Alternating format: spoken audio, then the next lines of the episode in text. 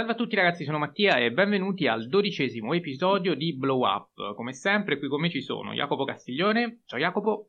Ciao a tutti. Ed Enrico Bacciglieri, ciao Enrico. Ciao a tutti. Allora, a farci compagnia quest'oggi c'è anche un ospite speciale, eh, Michele Piatti, che saluto e ringrazio per essere qui. Grazie a voi dell'invito, ciao a tutti. Ok, piccolo lag, proviamo ad andare avanti. Speriamo che la connessione ci assiste.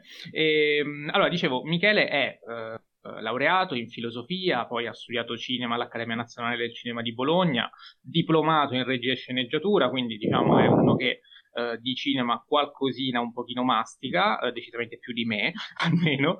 E, ehm, scrive anche eh, per un magazine culturale online che si chiama Aural Crave ehm, e conduce anche due podcast ehm, alla web radio Giardino di Ferrara, quindi non è nuovo al, al podcasting. Ehm, dunque, Michele è qui con noi oggi per parlare di uno dei più importanti registi, mi, viene da dire contemporanei, però in realtà è uno che fa film da 55 anni, quindi diciamo ha attraversato uh, più di mezzo secolo. Uh, sto parlando di Woody Allen, uh, un regista, un comico, uno sceneggiatore, un attore, uno scrittore, un artista a tutto tondo, possiamo dirlo senza, senza remore. E per introdurre la discussione su questo autore in via del tutto eccezionale, um, andrò a leggere subito una domanda che ci è arrivata da un nostro ascoltatore perché mi sembra particolarmente uh, indicata per, uh, per, aprire il dibattito, quindi domanda che rivolgo direttamente a Michele. Um, Davide Bortolon ci ha scritto dicendoci Sinceramente non capisco perché Woody Allen venga così elogiato. Ho visto alcuni suoi film e li ho trovati belli, ma non li considero cult. O meglio, li considero film tra virgolette normali. Però vorrei capire cosa hanno di speciale? E quindi Michele, cosa ha di speciale Woody Allen? Dunque, innanzitutto, bella domanda. Perché, eh, partiamo da un presupposto. Allora, eh, Woody Allen è uno che, come giustamente detto, è difficile definire un autore soltanto contemporaneo, visto che fa film da uh, decenni, da, da dalla fine degli anni 60 e ha, penso, raggiunto quasi il, la, diciamo, la veneranda um, età artistica di 50 film o quasi 50 film. Poi Dovrebbe essere film. Rifkin's Festival il cinquantesimo alla regia, se non sbaglio. No, se non sbaglio è il 49esimo Rifkin e il prossimo è il cinquantesimo. Comunque, ecco, siamo lì eh, con numeri abbastanza alti, considerando un film all'anno, soprattutto negli ultimi... Eh, una media che ha iniziato a tenere da, dagli anni 2000 in poi. Quindi dire ho visto um, alcuni film di Woody Allen, eh, giustamente uno non, se non è appassionato come me di Woody Allen non è costretto a vedersi tutti, però è facilissimo incappare sia nei capolavori sia con una carriera così grande, così vasta, non, non può sempre eh, mantenere eh, l'asticella della, della, qualità alzata. Per capirci, non è Kubrick Woody Allen, ma neanche lontanamente. Ma la prima cosa che vi distanzia è che Kubrick, come sappiamo tutti benissimo, ci metteva volentieri 5, 6, 7 anni a, a fare un film e, e, sicuramente era un film di Kubrick. Woody Allen, ehm, no, Woody Allen preferisce puntare sulla quantità piuttosto che sulla qualità e tuttavia ehm, anche in un regime di eh, produzione al massimo la qualità non è mai così troppo mediocre. I film brutti brutti di Woody Allen sono pochi. Spoiler, ne parleremo dopo, però To Home With Love è uno di quelli veramente pessimi. Però in generale si passa da film mediocre però fatto con una certa cura a film molto bello se uno deve mettere su una scaletta di qualità i film di Woody Allen. Poi perché considerarlo un artista di culto? Beh, ehm, si potrebbe rispondere in questo modo. Eh, già il fatto che noi stiamo parlando di una categoria di film che eh, viene identificata con il nome dell'autore, cioè film di Woody Allen, non film degli anni 70, non film commedia, non film drammatico, non film in base a un genere, ma un film che ha il marchio di fabbrica di Woody Allen, già questo, e, e forse poi scende anche un po' dalla qualità, già questo ci fa parlare di lui come di, un, di, di una figura, di un autore, cioè di, di uno che, eh, ripeto, eh, in decenni di carriera ha mantenuto, pur spaziando fra generi, generi così, ha mantenuto una sorta di coerenza, che può anche essere una coerenza criticabilissima, perché Woody Allen, i fan lo amano anche per, sue, per, i suoi difetti, il suo più grande difetto è di essere unicocentrico. E quindi in ogni film c'è, di lui, c'è, c'è la sua persona di mezzo. Questo però fa di lui un, un, uomo, riconosci- un, un uomo, con un percorso artistico riconoscibile. Ecco. Ehm, credo che questa sia una buona risposta. Non so se Enrico uh, vuole aggiungere qualcosa, si sente di dare lui una risposta. Ricordo che, se non sbaglio, al podcast che abbiamo dedicato a Quentin Tarantino, lui, um, parlando dell'autorialità di Tarantino, e per lui intendo Enrico, quindi eh, smentiscimi se, se vado errato, um, hai detto che Tarantino è uno di quei uh, pochi registi che è riuscito a crearsi un aggettivo come felliniano, come alleniano. Se non vado errato, hai utilizzato proprio Woody Allen come, come, come esempio. Confermi?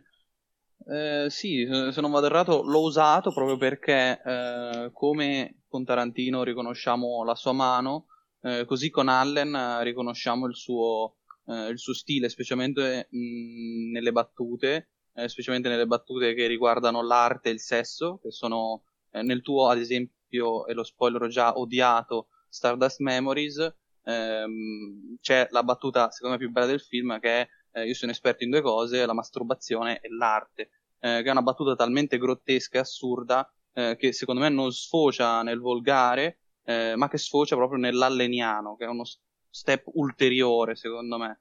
Eh, cioè l'accostamento di cose talmente assurde che riguardano questi due eh, campi semantici che sono due delle sue ossessioni maggiori che ritroviamo in tantissimi film, come ad esempio uh, una, una, delle mie scene comiche preferite del cinema di Allen, quella di Io e Annie, uh, cioè uh, fare sesso con te è un'esperienza kafkiana. Quindi, insomma, que- quelle battute così assurde a me personalmente fanno ridere e se le sento penso a Woody Allen, anche se non sto vedendo ehm, una cosa alleniana, cioè penso proprio a Woody Allen. Jacopo, se vuoi aggiungere qualcosa? Ma avete detto già tanto, eh, eh, di fatto eh, ha un marchio eh, super riconoscibile perché alla fine ha creato tutto intorno alla sua città, a New York, ehm, è sempre molto sarcastico ma intellettuale, ehm, sembra insicuro ma in realtà è molto certo di cosa dice, di come scrive le, sue, le, le sceneggiature e anche come interpreta i suoi personaggi. È, è, di certo diventato un personaggio, un gran maestro e quindi va considerato come tale. E... Molto bene. Ah, vai Michele, scusa se vuoi aggiungere. Mi permetto, mi permetto di aggiungere un'ultima cosa. Uh, Woody Allen ha anche degli eredi e eh, nel momento in cui un artista, un autore eh, ha degli eredi oppure ha lasciato delle eredità eh, più o meno dirette, è difficile non parlare di, insomma, banalmente uno che non ha lasciato a modo suo il segno. L'eredità più, cioè, il tipo di eredità con cui io sono cresciuto eh, da bambino eh, rispetto a Woody Allen è insospettabile, è Z la formica. Il, non so se qualcuno di voi ha visto questo. Eh, da piccolo io, io sì. Ecco, io, io anche di recente è, un personaggio alleniano in tutto e per tutto, tant'è che viene doppiato da Woody Allen stesso e pur Woody Allen non avendo fatto parte della produzione del film, se non in fase di doppiaggio, se non sbaglio, eh, la sua eredità si ritrova in un film per ragazzini. È proprio la cosa più insospettabile del mondo. Si ritrova in tantissimi altri, in buona parte della commedia indie americana di adesso, in Noah Baumbach, in Storia di un matrimonio, nella sitcom televisiva che può piacere o non piacere, ma è, un, è stato un grande pezzo del, della, della, cultura televisiva dei palinsesti, in Harry Met Your Mother, in Bojack Horseman si ritrova um, Woody Allen. Ha un'eredità in qualche modo e per questo va studiato come un maestro, nel senso di maestro, eh, di maestro artistico, di maestro di uno stile che, come avete detto, è quello allegnano. Aggiungo anche Wes Anderson. Che giusto, anche giusto. Wes Anderson ha molte derive specialmente in serie di sceneggiatura eh, alleniane. Molto bene, eh, sì, la risposta diciamo che vedi, mano a mano eh, è stata sempre più, più articolata e direi, direi soddisfacente. Eh, io lo, lo dichiaro eh, dal principio, Woody Allen non è tra i miei registi preferiti, eh, neanche tra quelli contemporanei, ehm, tuttavia eh, è innegabile, cioè tutte le cose che, che, sono state dette fino a questo momento sono da me assolutamente condivise, non, non, non mi permetto di contestare una, una, grandezza che però non rispecchia quello che è il mio gusto personalissimo, che resta libero e, e quindi distante tante volte da, uh, mi impedisce di dire capolavoro quando magari siamo di fronte a un capolavoro, ma adesso lo vedremo perché uh, andremo più nel dettaglio da, ad analizzare uh, alcune almeno delle, delle, sue opere. L'abbiamo detto, Woody Allen ha diretto quasi 50 lungometraggi, quindi uh, fare il nostro solito blow up film per film è impossibile. nessuno di noi quattro ha visto tutti, tutti, tutti, tutti i film. Michele è quello che ne ha visti di più, però so che qualcuno manca anche a lui, quindi ehm, diamo anche per scontato che eh, la maggior parte dei nostri ascoltatori non conosca Woody Allen in tutto e per tutto, quindi ne approfitto anche per eh, chiedere una cosa a, a miei collaboratori, non so come chiamarli, insomma, ora che eh, andremo più nel dettaglio a parlare della filmografia, quindi ecco, diciamo, se possibile cerchiamo di evitare spoiler dal momento che eh, i film sono tanti e è difficile che eh, tutti eh, siano riusciti come noi a, a vederli. Um, poi ovviamente nel caso in cui analizzando un film ci soffermiamo sul finale, diamo un dettaglio particolarmente rilevante, eccetera, io me lo appunto, lo segnalo in descrizione di modo tale che chi si appresta ad ascoltare sa già quali film deve andarsi a recuperare, quali film sono appunto a rischio, um, a rischio spoiler. Um, allora, direi di cominciare con un'analisi che quindi, ripeto, non può procedere film per film, ma può procedere per periodi, perché è un, la filmografia di Woody Allen um, è una filmografia comunque che va a, ad evolversi, muta. Uh, primo periodo, quello comico caratterizzato da gag slapstick, eh, è sicuramente distante da quello attuale, che comunque è, è, molto vario. Questo semplicemente per dire che forse se c'è un modo eh, per, per tentare di analizzare il modo più completo è proprio quello di procedere per periodi abbinati a un ordine che sia il più possibile cronologico, poi non è sempre una cosa facile, noi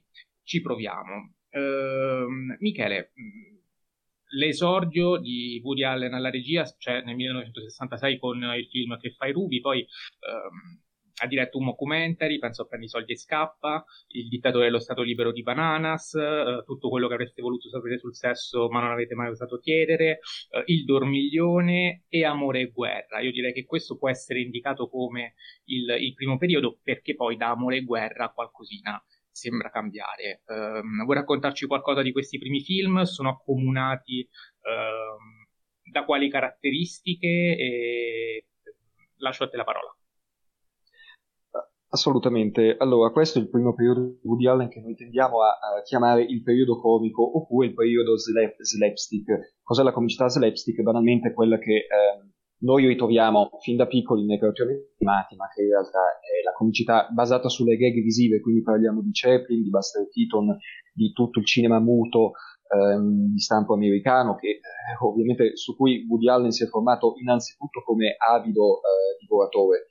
Una cosa che Woody Allen e Quentino e un po' tutti, è l'estrema cinefilia. Devo dire che soprattutto in Woody Allen e in Tarantino questa cinefilia è dichiarata da un citazionismo um, e, e, da un riferimento a modelli costante e spesso divertito. Um, di questo periodo comico iniziale, appunto, direi qualcosa su due film in particolare di quelli che hai detto. Il primo è il suo esordio di Woody Allen sia come regista, sia come sceneggiatore, sia come attore um, protagonista, che è Prendi i soldi e scappa. Appunto, prima Allen si era limitato a sceneggiare o a recitare in alcuni film. Prendi soldi e scappa doveva essere diretto da Jerry Lewis, eh, di cui si riconosce particolarmente anche lo stile, poi alla fine finisce eh, che lo dirige Allen. E cos'è? È un documentary che racconta le disavventure di questo ladruncolo di bassa lega eh, ebreo americano, quindi possiamo dire il massimo della sfiga e Woody Allen lo sa bene e gioca su questo, su questo personaggio. È il film dove Woody Allen fonda il personaggio, il suo grande alter ego, dell'ebreo Yiddish al massimo, imbranato e impacciato un personaggio contro cui gli oggetti gli si rivoltano, un personaggio che non riesce a integrarsi nel mondo moderno, e qua in questo film perlomeno è un personaggio sostanzialmente comico. Woody Allen si dimostra un, già un grande conoscitore del mezzo cinema, tant'è che utilizza un, um, una maschera, che è quella del documentario, del finto documentario, per raccontare in realtà una storia totalmente inventata di eh, rapine disastrose, di evasioni altrettanto comiche. Woody Allen, il personaggio di Woody Allen evade una, da, da, dal carcere dove, dove, viene rinchiuso con una pistola fatta con una saponetta, cavata da una saponetta, peccato che quel giorno piove e la saponetta pistola gli, gli, si scioglie in mano. Ecco, questo è il tipo di gag che si trovano in questo film, gag chiaramente cartunesche, il cui riferimento è eh, il cinema muto. Um, ci sono altre gag ricorrenti, una forse arriva fino a anche al cinema più recente di Woody Allen, che è quella dei suoi occhiali, i suoi occhiali che sono già appunto marchio di fabbrica. Ecco, i due per tre in questo film arriva qualcuno che prende gli occhiali, li butta a terra e li spacca. Proprio ogni 5 minuti in questo film c'è questa gag. Già lo stile è diverso. Prego? No, no, stavo pensando al fatto che a un certo punto è lui, se non sbaglio, che se li rompe da solo, vista l'esasperazione del, del gesto. E, e, questo è molto yiddish, no? per certi versi, cioè il, il, frustrato, il maltrattato che a un certo punto, stufo di farsi maltrattare, si maltratta da solo. Questo è tipicamente uno di quei ribaltamenti logici proprio da cabaret eh, newyorkese. Ehm, con Amore e Guerra, sei anni dopo, c'è ancora l'umorismo slapstick. Innanzitutto spieghiamo cos'è Amore e Guerra. Amore e Guerra è una parodia schietta di Dostoevsky, di Tolstoi, dei grandi film epici su Napoleone sull'invasione delle Russe, è una parodia in costume come vedete Woody Allen riutilizza quindi un'altra maschera parodica, prima il documentario, poi passa appunto al film storico. Um, non so se avesse in mente il film mai realizzato da Kubrick, peraltro in, in questa sede no, mi è venuto in mente eh, appunto il riferimento, visto che abbiamo citato Kubrick anche prima. Ehm, qua ci sono delle gag visive. Woody Allen che eh, da soldato russo quale, quale interprete a un certo punto si nasconde dentro un cannone e viene sparato in aria dal cannone stesso. Di nuovo, è una gag impossibile nel mondo reale, possibile nel mondo cartunesco della, della commedia di tipo slapstick. E però c'è un elemento in più in Amore e Guerra. A parte un riferimento a un certo tipo di cultura alta, spesso esibita, spesso esibita anche con, con un po' di arroganza, perché Woody Allen è colto e, e ci tiene a farlo vedere per certi versi quindi ci sono citazioni da Bergman, innanzitutto da Eisenstein, il padre del cinema sovietico, ovviamente non può non esserci in un film ambientato in Russia. Riferimenti a Tommaso d'Aquino, una delle battute più geniali, è come diceva Tommaso d'Aquino, mai uccidere un uomo se questo comporta togliergli la vita. E qua vediamo appunto um, lo scarto rispetto a, a quelli dei soldi scappa. La comicità diventa molto più verbale, si basa molto di più sui dialoghi, si basa, si basa molto di più sui paradossi logici, però non dati eh, dati sì sempre dalla situazione, alle volte dal visivo, ma soprattutto dati dal dialogo. Succede un'altra cosa in questo film, alle volte Woody Allen sospende del tutto la narrazione. Eh, tra parentesi, tutti i film di cui andiamo a parlare, o quasi tutti, Woody Allen recita, scrive e dirige ovviamente, eh, nel caso non fosse, insomma, meglio specificarlo. Woody Allen certo. sospende ecco, Woody Allen sospende la narrazione e si mette camera frontale, um, primissimo piano a monologare con il pubblico, quasi fosse tornato alle sue origini da, da cabarettista che monologava davanti al pubblico eh, fisicamente lì presente. Monologa, ma minuti interi, per un film insomma è tantino, insomma, ehm, guardando dritto in camera. Ovviamente sono monologhi deliranti che mischiano filosofia alta, mettono assieme Platone e, e battute, insomma, eh, battute anche sconce volendo. Eh, ma è Woody Allen che sta fondando un nuovo stile, uno stile in cui la cultura, in cui lo riferimento colto viene utilizzato come chiave destituente in qualche modo, l'alto diventa improvvisamente basso e in mezzo a questo vortice di riferimenti che si mischiano, di parodie di citazioni, c'è di nuovo lui però, lo sfigato storico, l'ebreo che stavolta non è un ebreo newyorkese, è un ebreo urso, che è sempre Woody Allen con anacronismo ovviamente gli occhiali con la stessa montatura che aveva in quelli soldi e scarpe che avrà in tutta la sua carriera, ecco lui non rinuncia ai suoi occhiali, non rinuncia a quella che ormai è diventata una maschera, nemmeno quando eh, praticamente ambienta la propria storia a cavallo fra 7 e 800. Altra cosa importante di questo film, c'è Diane Keaton. È ehm, uno dei primi film, non il primo, poi ne parleremo in realtà, però uno dei primi film in cui si crea la coppia eh, non, non solo nella vita ovviamente, ma ah, sul grande schermo la coppia Diane Keaton Woody Allen, che è una coppia ovviamente fra cui succedono tutti i più pensabili dissidi sentimentali e via dicendo, e ehm, appunto questo credo sia lo scarto, ehm, eh, il film dello scarto fra commedia slapstick e commedia eh, più sofisticata e più colta che verrà successivamente, proprio perché condensa entrambi gli elementi. Enrico, di questo primo periodo, tu che film hai visto? Eh, cosa vuoi eventualmente aggiungere? Su cosa sei d'accordo? Su cosa no? Eh, allora, io purtroppo ho visto solo eh, quest'ultimo, Amore e Guerra, che ci tengo solo a ricordare che in originale si chiama Love and Death, quindi guerra, non, non c'è manco l'ombra.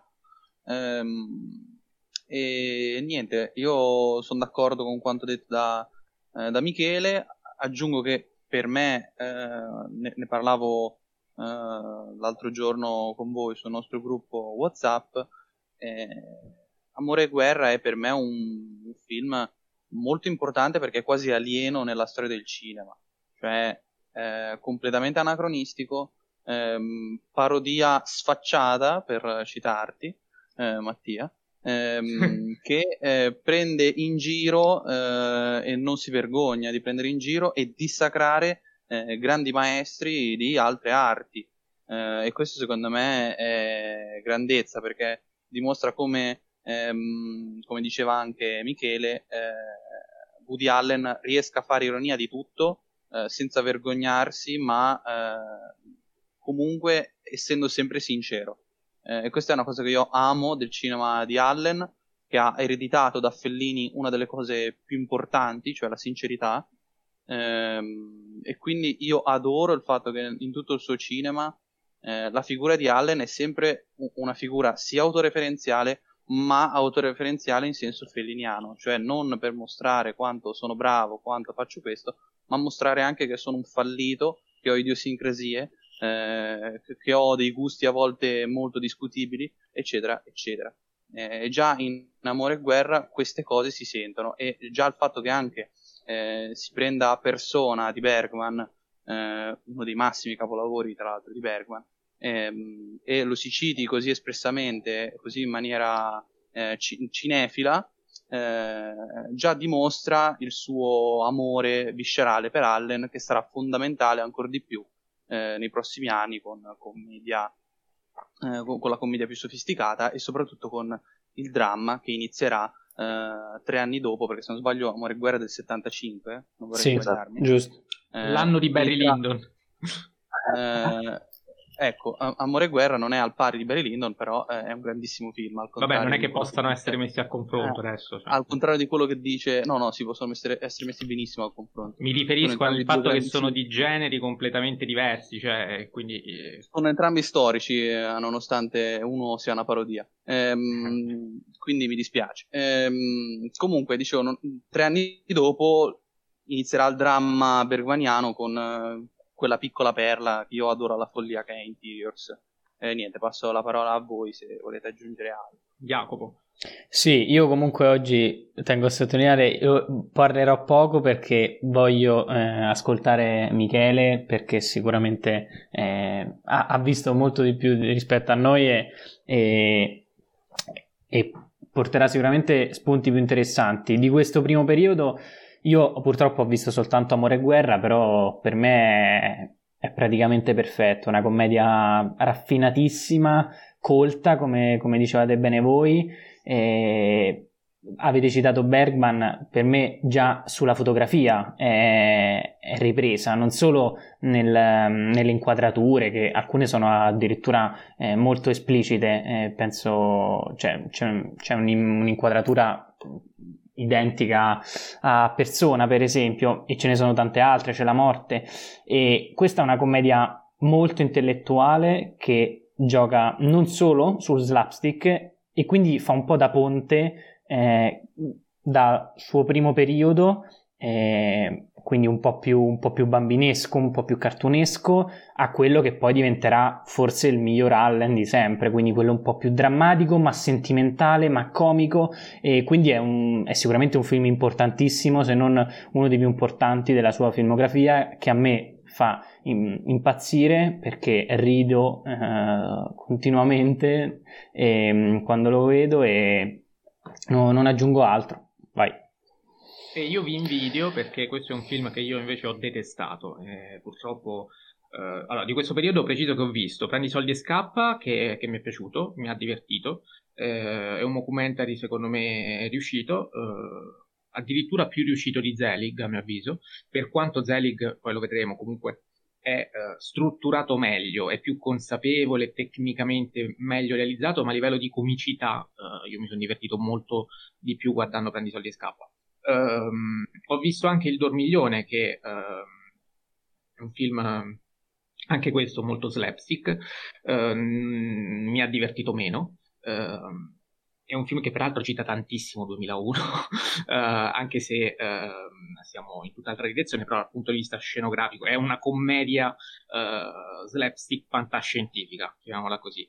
Ehm, e poi c'è questo amore guerra che eh, non, non, sono riuscito a digerire. Ho avuto serie difficoltà durante la visione eh, per problemi evidentemente personali, di gusto mio. Non... L'ho trovata oltraggiosa e non, non, um, ma, ma, più che altro io parto dal presupposto sbagliato evidentemente quando approccio um, quando ho approcciato la visione di questo film che uh, il film in costume sono sacri eh, già l'idea di fare una parodia di un film in costume uh, mi innervosisce, quindi io parto arrabbiato quando capisco cosa sta succedendo. Eh, quindi per cui quando lui si spara dal cannone, eh, durante una guerra napoleonica, io sto male, non, non, riesco a divertirmi, dico sparati in un circo, non in un campo di battaglia come questo, e, e, poi in realtà razionalizzo e dico ok, la genialità di Allen sta proprio nel fatto che lui si sta sparando durante una guerra e non al circo, se lo facesse al circo non sarebbe né geniale né divertente né originale, non, non darebbe assolutamente nulla di nuovo. E, ehm, io però purtroppo non riesco a schiodarmi da, da questa posizione che, eh, ripeto, appartiene a, alla mia soggettività, al mio divertimento, quindi eh, ho, ho, ho, visto anche Barry Lyndon guardando questo film, perché poi tecnicamente è fatto anche bene, eh, quindi lo diceva anche, anche, Jacopo da un punto di vista registico, um, fotografico, cioè ci sono delle cose veramente preziose, belle, e quindi ancora di più quando poi ci metti la gag demenziale, io non riesco a, a sorridere e me la prendo, ma uh, un giorno forse maturerò e se a distanza di tempo Uh, magari durante un podcast vi dirò ragazzi comunque sapete ho visto Amore e Guerra e l'ho rivalutato.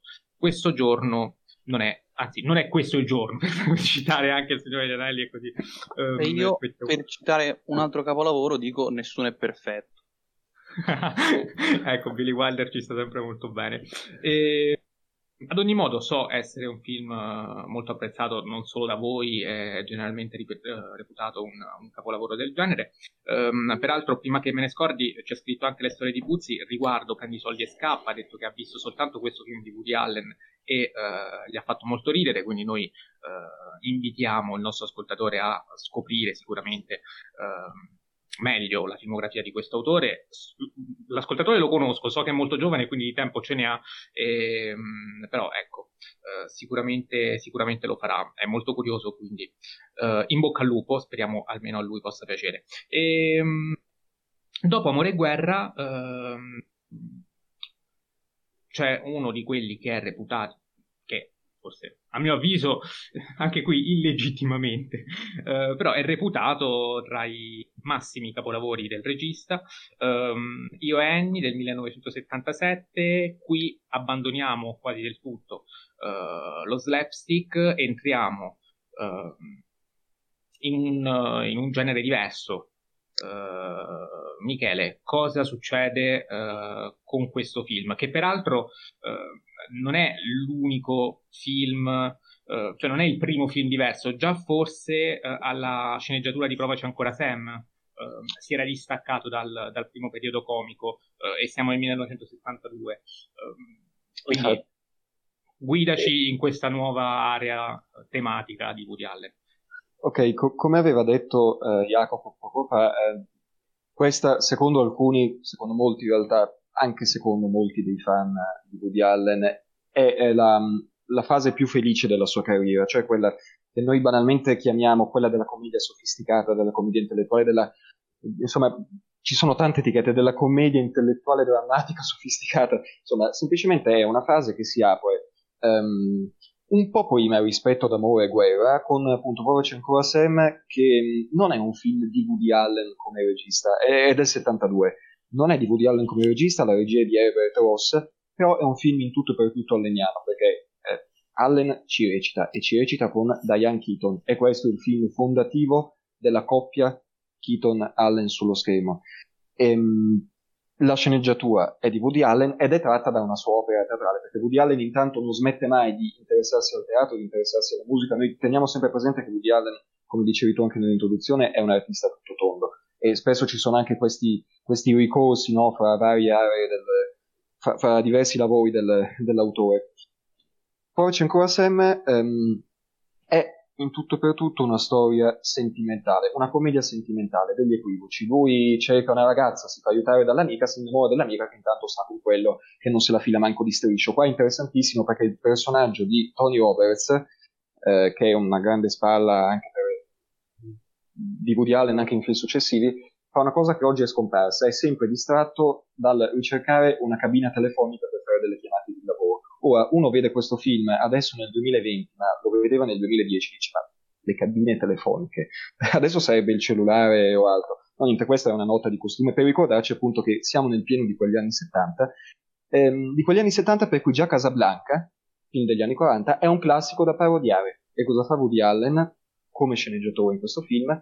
Fa la parodia di Casablanca. C'è an- anzi Humphrey Bogart, una specie di Humphrey Bogart eh, fantasmatico, frutto dell'immaginazione del personaggio di Allen che si chiama Sam Felix.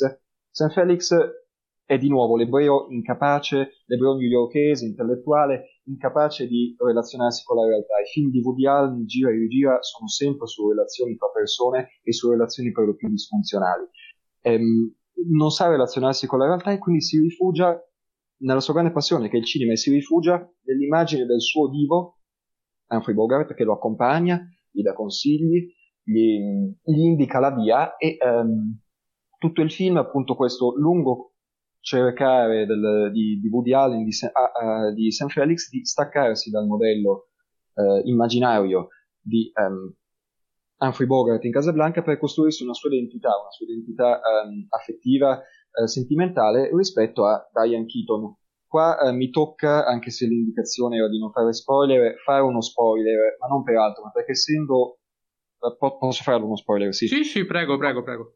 Um, vabbè, a parte che, insomma, è ovvio che se è una commedia sentimentale con Woody Allen non può che finire male, quindi un po' come le storie di Paperino a fumetti, finiscono male per forza, a parte questa battuta.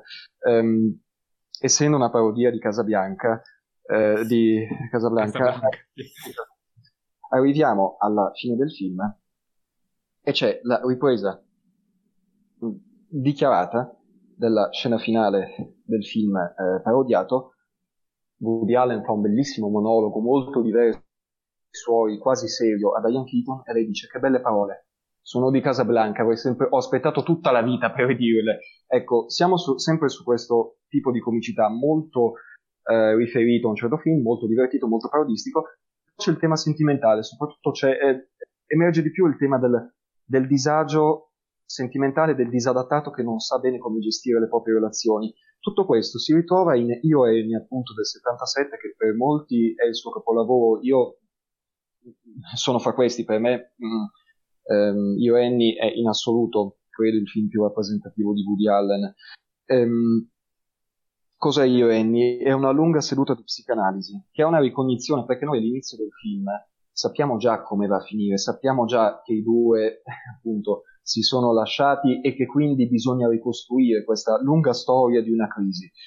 Um, il titolo è, eh, in originale è Annual, appunto eh, riferito alla protagonista che poi è un alter ego di Diane Keaton. Questo è un film in cui ehm, molto più rispetto al passato e anticipa una tendenza a venire apre una tendenza a venire, i personaggi sono legatissimi agli interpreti originari. Woody Allen è Aldi Singer in assoluto e Diane Keaton è Annie Hall. E non c'è quasi nessuna soluzione di, di, di continuità tra personaggio e um, interprete. È un film che ha New York sullo sfondo. È un film che ha la vita di Woody Allen, la sua autobiografia, la, il suo divertito, di nuovo pesante e sincero um, auto, eh, egocentrismo, come dicevamo prima.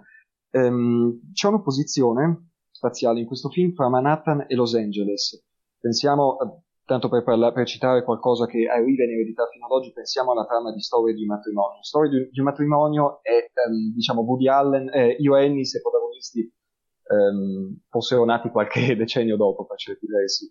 Um, perché diciamo che è una seduta di psicanalisi? Perché non è propriamente un film, distrugge le tecniche, distrugge la forma film stessa, appunto, è una narrazione spezzettata che non, racco- non raccontata in modo lineare. Si racconta una crisi attraverso i frammenti che questa crisi ha lasciato che si cerca di ricomporre. Woody Allen mette in campo dimostrando di essere uno che di cinema un pochino se ne intende, ecco, di non essere solo un buon sceneggiatore, ma anche un ottimo regista, eh, mette in campo tutte le tecniche possibili e immaginabili, gli schermi divisi, gli, sp- gli split screen, eh, per confrontare le sedute di psicanalisi di Diane Keaton e sue, dei personaggi di Diane Keaton e sue, i sottotitoli, quando i due personaggi parlano dicendosi delle cose così convenzionali, dei discorsi totalmente campati per aria, i sottotitoli eh, rivelano il loro, i, loro veri pensieri reciproci, che eh, forse qua sono, non sono riferibili, ecco, guardatevi il film nel caso non l'aveste visto. Um, c'è di nuovo la sospensione della narrazione e i monologhi guardando dritto lo spettatore davanti allo schermo infrangendo la porta aperta come era con Amore e Guerra abbiamo visto. Um, ci sono guest star, a un certo punto Woody Allen nel film si mette a litigare in fila al cinema con un altro personaggio, con una comparsa, e dice ma tu non conosci Marshall McLuhan, no, maschidiologo famoso, e arriva Marshall McLuhan, quasi fosse uno studio televisivo. Eh, compare la, la, la, figura infine di Woody Allen da piccolo, il bambino Woody Allen verso cui eh, che eh, il Woody Allen adulto interroga per capire l'origine dei suoi traumi. Non l'abbiamo detto, ma il, il piccolo Woody Allen compare anche in Amore e Guerra. Eh, quindi anche questa, questo è già un altro di quegli elementi che torneranno, tornano, torneranno spesso nella, nella, nella filmografia di, di, di, Woody Allen per dire che lui alcuni elementi ce li ha sempre coerenti, ha una visione molto coerente del suo lavoro. Um, abbiamo detto, ah, citiamo in passato che ha vinto quattro Oscar, Ioenni, attrice e poi film e soprattutto sceneggiatura e regia, sono i primi due Oscar eh, direttamente eh, attribuiti a Woody Allen, che curiosità non è mai andato a recuperare neanche uno in sede di eh, cerimonia, proprio antisociale fino alla fine per certi versi. Ehm, abbiamo detto che questo film è ambientato a New York. New York è eh, la vera, anzi meglio Manhattan, è la vera protagonista del film successivo, del, del 1979, che si chiama Manhattan, appunto um, un film dove a farla da padrona... Guarda, aspetta, ti, ti, ti oh, interrompo, do la parola su... facciamo un giro su Annie Hall che forse merita un, un giro apposta, visto che eh, vista l'importanza che viene data a questo lungometraggio, e poi torniamo subito su Manhattan, che è il film eh, non subito dopo successivo, perché in mezzo c'è Interiors, di cui comunque due parole andremo a dire anche più avanti, però che eh, forse tematicamente più si ricollega a, a questo. Enrico, eh, spiegami perché Annie Hall è un capolavoro assoluto.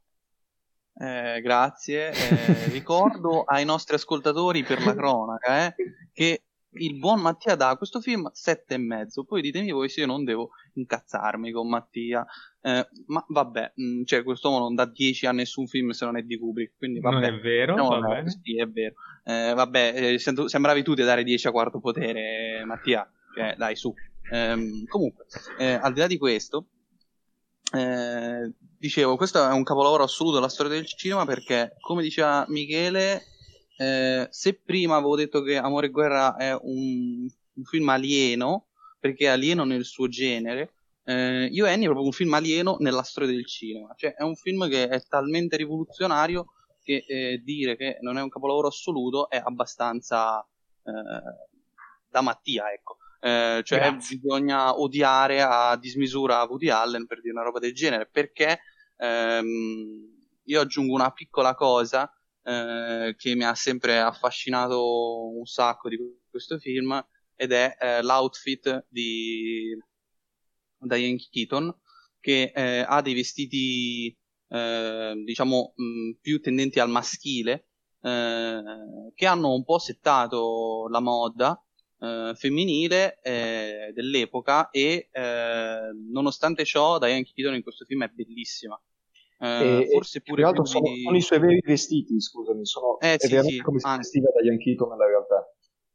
Anche, anche. E, ehm, e, secondo me pure in questo film è pure più bella di, di Manhattan. Eh, poi vabbè, secondo me il film eh, ha proprio delle, delle scelte registiche eh, veramente ineccepibili in ogni aspetto, sia nelle scene più drammatiche, sia nelle scene più comiche, mh, mm, che comunque la slapstick non viene proprio eh, annullata del tutto. Eh, in generale lo dico per gli ascoltatori che magari non sono molto avvezzi a Woody Allen, eh, con Woody Allen spesso bisogna semplificare, perché chiaramente con 50 film è difficile che un'anima di Woody Allen sparisca completamente in un film. Sono casi uni, più unici che rari e appunto uno l'abbiamo già citato è Interiors dove l'aspetto comico se ne va completamente via. Eh, Meno male. E se, anche, e se, ne va anche Woody Allen, tra l'altro. Meno eh, male. Per la prima volta. Eh, vabbè, Mattia, veramente sei, sei vergognoso. Eh, ricordo che Mattia dà 4 stelle e mezzo alla casa di Jack, eh? No, lo dico per... No, ne do 4, non 4 Ah, scusa, allora si è giustificato. Ne dai 3 stelle e mezzo a Ioenni e 4 a... Va bene. Ehm, tutto, torna tutto. Eh, comunque, al di là di questo, eh, per me Io e Annie quindi è proprio un film importantissimo e ehm, è molto importante come Manhattan eh, laddove però Manhattan è più ehm, un film secondo me più ehm, come posso dire emblematico dal punto di vista proprio eh, visivo cioè è, è, iconico proprio nel senso stretto della parola iconico Annie invece è più inteso in senso alleniano eh, cioè, eh, se uno pensa a Woody Allen, secondo me pensa a Annie, non pensa a Manhattan, perché Manhattan è più una lettera d'amore viscerale eh, del, del, dell'omonimo posto di New York, insomma. Quindi, eh, e d'altronde questi due film eh, sono stati, secondo me, talmente grandi che hanno segnato, diciamo, il il fallimento, tra virgolette, di Interiors, perché Interiors è, è uscito in mezzo a questi due film eh, eh, che sono stati, cioè giganteggiano rispetto a Interiors, che, che ne dica ehm, Mattia, eh, mi dispiace per lui. Um, però insomma io li amo tutti e tre uh, e io Annie eh, per me è magistrale Jacopo vai rincara la dose.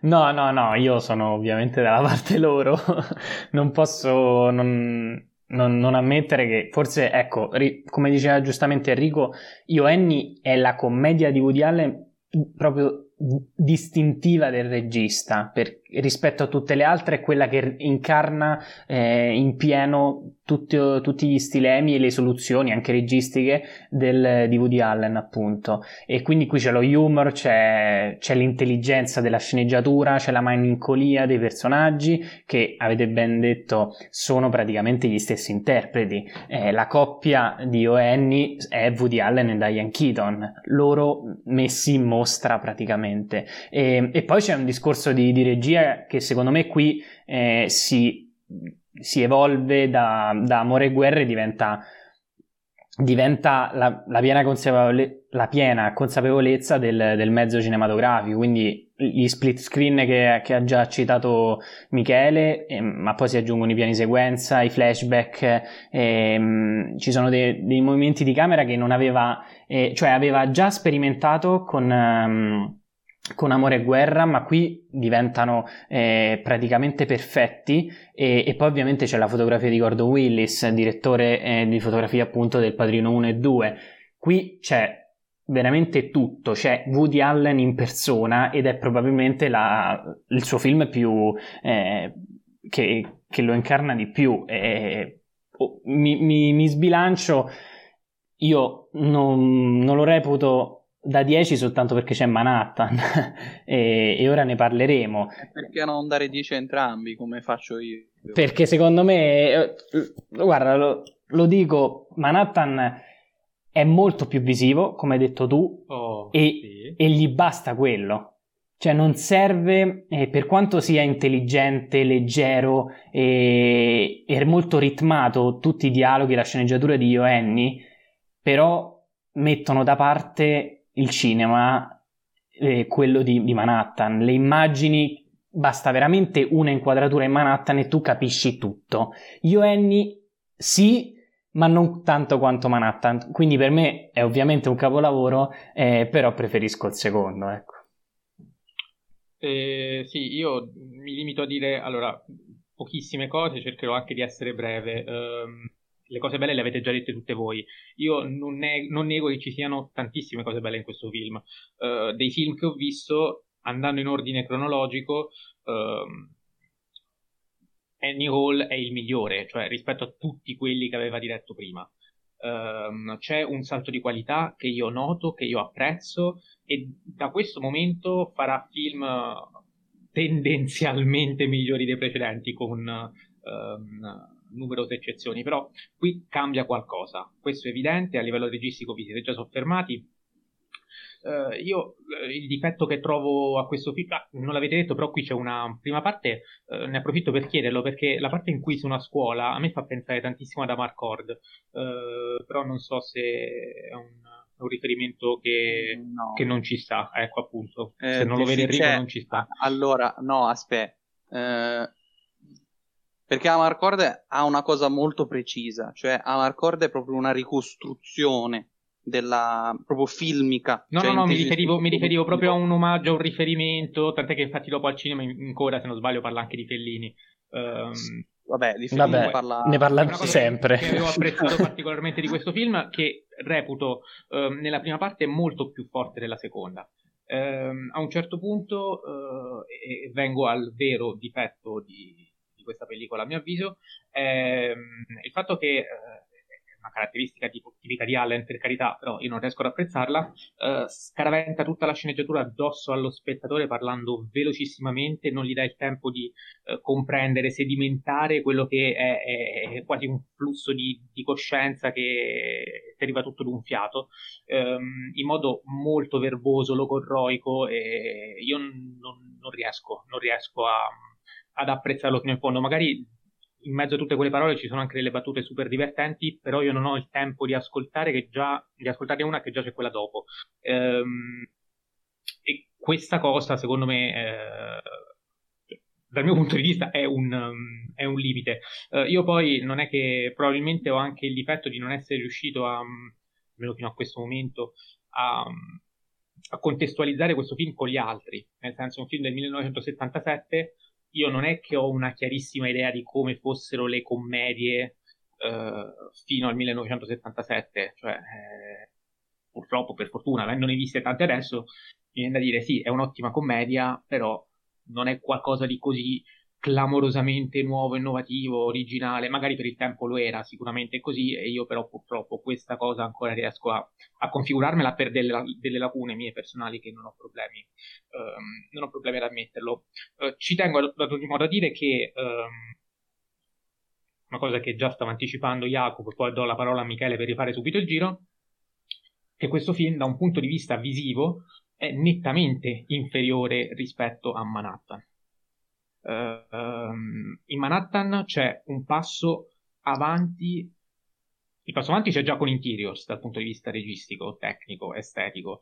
Uh, e in Manhattan si prosegue in questa direzione cioè Manhattan visivamente cioè, il, il, l'incipit di Manhattan è quasi tutto il film uh, con quel bianco e nero, quelle musiche, quelle inquadrature e lui che parla e dedica uh, questa enorme dichiarazione d'amore alla sua città Uh, Michele, so che anche tu puoi aggiungere delle cose, anzi vuoi cominciare la discussione su, su quest'altro grande capolavoro uh, di Allen, quindi do a te la parola.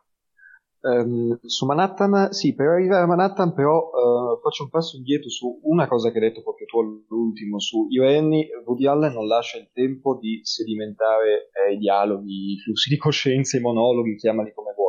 Um, per rispondere brevemente, è, è, un'eredità in parte anche di quella commedia sofisticata anni 30-40 che aveva dei dialoghi straveloci. La screwball. E infatti, la screwball comedy, giustamente, che però era incasellata in una, in una, come dire, in una trama, proprio in un intreccio eh, da commedia degli equivoci complesso per certi versi. Woody Allen si lancia completamente. Ma ecco, Woody Allen sembra quasi aver anticipato questa critica che Mattia gli ha fatto 40 anni dopo, non si capisce niente dei tuoi dialoghi, parli troppo veloce, e apre, Woody Allen, apre eh, Manhattan con un monologo che si prende i suoi tempi, con un monologo che, seguendo le note tranquillissime della Rapsodia in blu di, Gervish, di Gershwin, ci introduce a Manhattan, che, come dicevamo, è la vera protagonista. Eh, è la vera protagonista tanto da avere un prologo con voce narrante di Woody Allen che dice lui, terza persona, amava Manhattan e l'amava per questo motivo, quest'altro, eccetera, eccetera. Ed è anche questa una sospensione meta cinematografica per certi versi, perché un film non inizia così, un'opera di teatro inizia così. E, e, mm, mm, Manhattan se lo merita. Poi il film, giustamente come avete in parte già anticipato, prosegue con una sua trama e con una sua, con una sua coerenza che è vero, è più narrativa e forse maggiore rispetto a UN. E però eh, c'è questa prima sezione che solo dalle immagini, con eh, questo bianco e nero fantastico di un premio Oscar della fotografia, peraltro, che è Gordon Willis, ehm, solo, ehm, solo ecco questo prologo, basterebbe capire la poesia di questo film, che è nettamente meno comico e sicuramente più cupo, per certi versi più complesso, più, più, più ambiguo in certi risvolti dei personaggi rispetto a Annie. Basti pensare che l'unico personaggio veramente maturo di tutti questi adulti un po' radical chic, un po' intellettuali, che Woody Allen presenta e li presenta e li critica e si mette dentro lui in questi adulti intellettuali newyorkesi perché lui fa parte di quel mondo e lo sa benissimo una delle critiche che vengono spesso mosse a Woody Allen è sì, ma tu racconti essenzialmente della borghesia newyorkese. Facile, cioè, insomma, non, non, non, racconti delle periferie. E dici sì, vabbè, io sono nato lì e vi sto raccontando quel uh, jet set uh, sociale, per certi versi. È ehm, anche meglio, scusami se ti interrompo, cioè sarebbe eh, gravissimo che eh, si snaturasse e andasse a raccontare un contesto che non è il suo, cioè eh, sarebbe un disastro, quindi eh, poi, in realtà, sa anche questo vedremo che non mancano incursioni sociali, in qualche modo sociali nei suoi film, ma ci arriveremo molto dopo. Um, il personaggio più, um, anzi l'unico personaggio veramente maturo di tutta questa storia, di questo carosello di personaggi, di gente che si lascia, che torna assieme, che, che è fallita sul lavoro, però si sente comunque eh, inverata in qualche modo da, da qualche aperitivo su, sugli attici di New York, eccetera, eccetera, è la sedicenne Tracy, interpretata da Mariel Hemingway, personaggio interpretato splendidamente. Meraviglioso, confermo. Giusto, è un personaggio scritto bene ed è il personaggio che con la sua maturità eh, in qualche modo arriva alla fine, a, eh, porta il personaggio Isaac Davis, il personaggio alleniano, a, a riflettere su se stesso. Allen in questo film è molto più severo con sé perché si mostra per quello che sente di essere un totale fallito, che a un certo punto si mette sul divano e eh, deve elencare i motivi per cui eh, vale la pena vivere. Fra i vari motivi, Woody Allen non manca ovviamente di mettere qualcosa di artistico, cinematografico che piace a lui. Um, le mele di Cézanne, tanto per fare un'incursione in campo de- dell'arte visiva.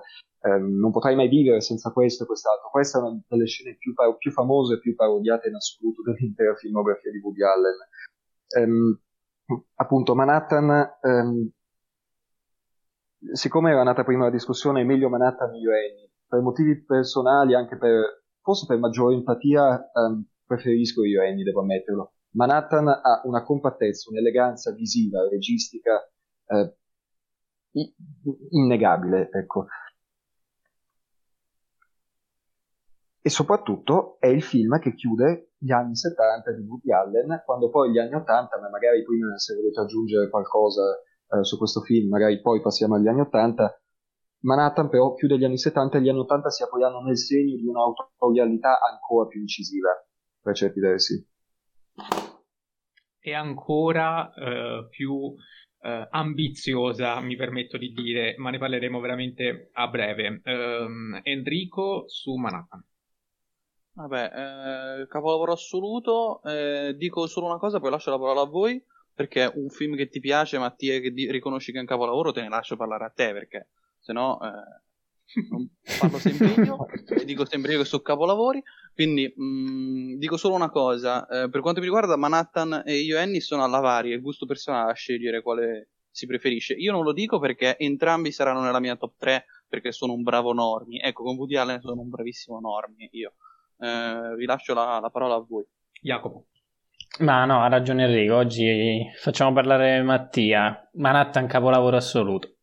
Ma io su Manhattan non è che abbia così tanto da dire rispetto, in più rispetto a quello che ha detto, che ha detto Michele, cioè nel senso sono, sono assolutamente d'accordo. Um, per me, eh, un po' l'ho detto anche già prima, è un, è un gran passo avanti rispetto a, a Ioanni, da un punto di vista tecnico anche rispetto a Interiors. E, sono dei, c'è una scelta di punti macchina che eh, si era vista soltanto con Interiors, eh, perché non si era ancora vista in Neonenni. Anche in Neonenni, anche in Secondo me no, secondo me no. Eh, vabbè, ma adesso è abituato a Kubrick che li fa così strani. non stiamo a fare come dico come dicono in Boris. è verissimo, probabile. E, ehm, un film che eh, anche qui comincia, e l'ha detto benissimo Michele, quell'incipit è finalmente un incipit eh, anche da un punto di vista narrativo, eh, che ti dà il tempo di, di, ascoltare, di metabolizzare, di riflettere, di godere quello che stai guardando, perché ehm, tu senti la voce di Woody Allen, ma non disturba l'immagine e la musica. Ci sta bene perché, perché fa delle pause, molto semplicemente. Quindi tu hai tempo di, ehm, di capire, di, di di fantasticare anche, di, di, di, entrare proprio nel film, di entrare in quell'atmosfera, in quella che è a tutti gli effetti una magia. E, ehm, cosa che non sempre riesce a fare. E durante il corso del film, peraltro, la sceneggiatura anche qui si rifà molto verbosa, spesso eh, logorroica, per carità, è la sua caratteristica e, e ci sta bene.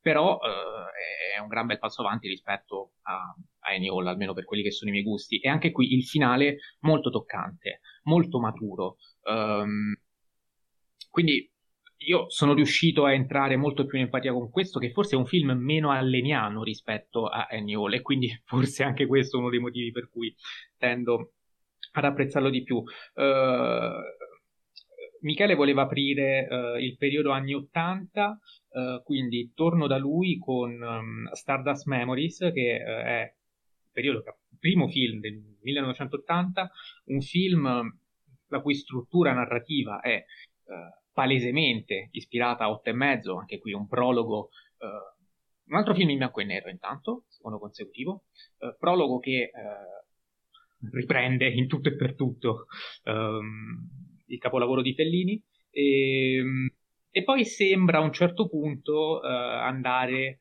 eh, a, a personalizzarlo. Io, vabbè, come sempre parlo alla fine, eh, quindi lascio la parola a Michele. Vi anticipo che questo film è tra i peggiori della sua filmografia dal mio punto di vista. Domani, Michele, domani spiegami domani. perché non devo pensarla così. Ma non sei l'unico, eh, perché in realtà è un film che alla sua uscita eh, divise pubblico e critica. Mm, tuttora in realtà sono tanti anche fra gli, appassionati, fra gli, appassionati, di Woody Allen, credo, i detrattori di Stardust Memories. Così sì, come io sono... segnalo, segnalo, un Mereghetti tanto caro Enrico che gli dà una mezza stella sì, così. Sì. Allora, innanzitutto non è una mezza stella e questo lo dico per gli ascoltatori perché non leggono Mereghetti male, eh, è uno zero e lo zero è una cosa specifica, non è uno zero come valutazione. Lo zero è il pallino della delusione in realtà, cioè un grandissimo autore eh, ha fatto un film deludente, ma secondo me quella recensione è vecchia come il cucco. Se lo rivedesse, per me gli darebbe due stelle. Ah, e non è tanto, eh, perché ecco. comunque Mereghetti da 1 a 4 e 2 stelle sono i film. Eh, Beh, insomma. sì, in effetti si è dato una stella e mezza a Turon with Love, ci sta a dare 2 a Stardust Memories. Comunque, Michele, torno da te. Scusa ah, l'interruzione. Turon with Love, with Love l'avevo visto più recentemente, quindi magari non so, con l'età Mereghetti sono un po' disteso rispetto ai giudizi. Eh, no, a parte questo, um, Stardust Memories perché eh, divide così tanto perché piace ad alcuni e altri lo detestano. Perché diciamo che non è propriamente un film nato um, con l'intento di piacere proprio a tutti, tutti, tutti. Ecco, um, Woody Allen in questo film dichiara io sono l'autore. Io sono l'autore, vi parlo in veste di autore e quindi esattamente come quel grande modello europeo, italiano, che è Federico Fellini, faccio un film su un film che non riuscirò mai a fare, perché voi produttori volete soltanto che io torni alle commedie sofisticate, che faccia vedere il pubblico, eccetera, eccetera. Sto semplificando, ovviamente non è così. Eh, l'atmosfera di Star- Stardust Memories è sicuramente più intellettuale rarefatta, rarefatta eh, astratta e così via. Per semplificare, voi pubblico non capite niente, perché quando io arrivo mi trattate come una rockstar e mi dite preferivamo però i tuoi film, quelli con le gag in slapstick, quelle visive, ed è una frase testuale ripresa dalla sceneggiatura, ed è chiaramente una frecciatina a quel pubblico che di Woody Allen si ricorda soltanto, si ricordava già ai tempi soltanto Bananas e, e prendi i soldi e scappa, eccetera, eccetera. Woody Allen qua rimarca la sua maturazione e lo fa nel modo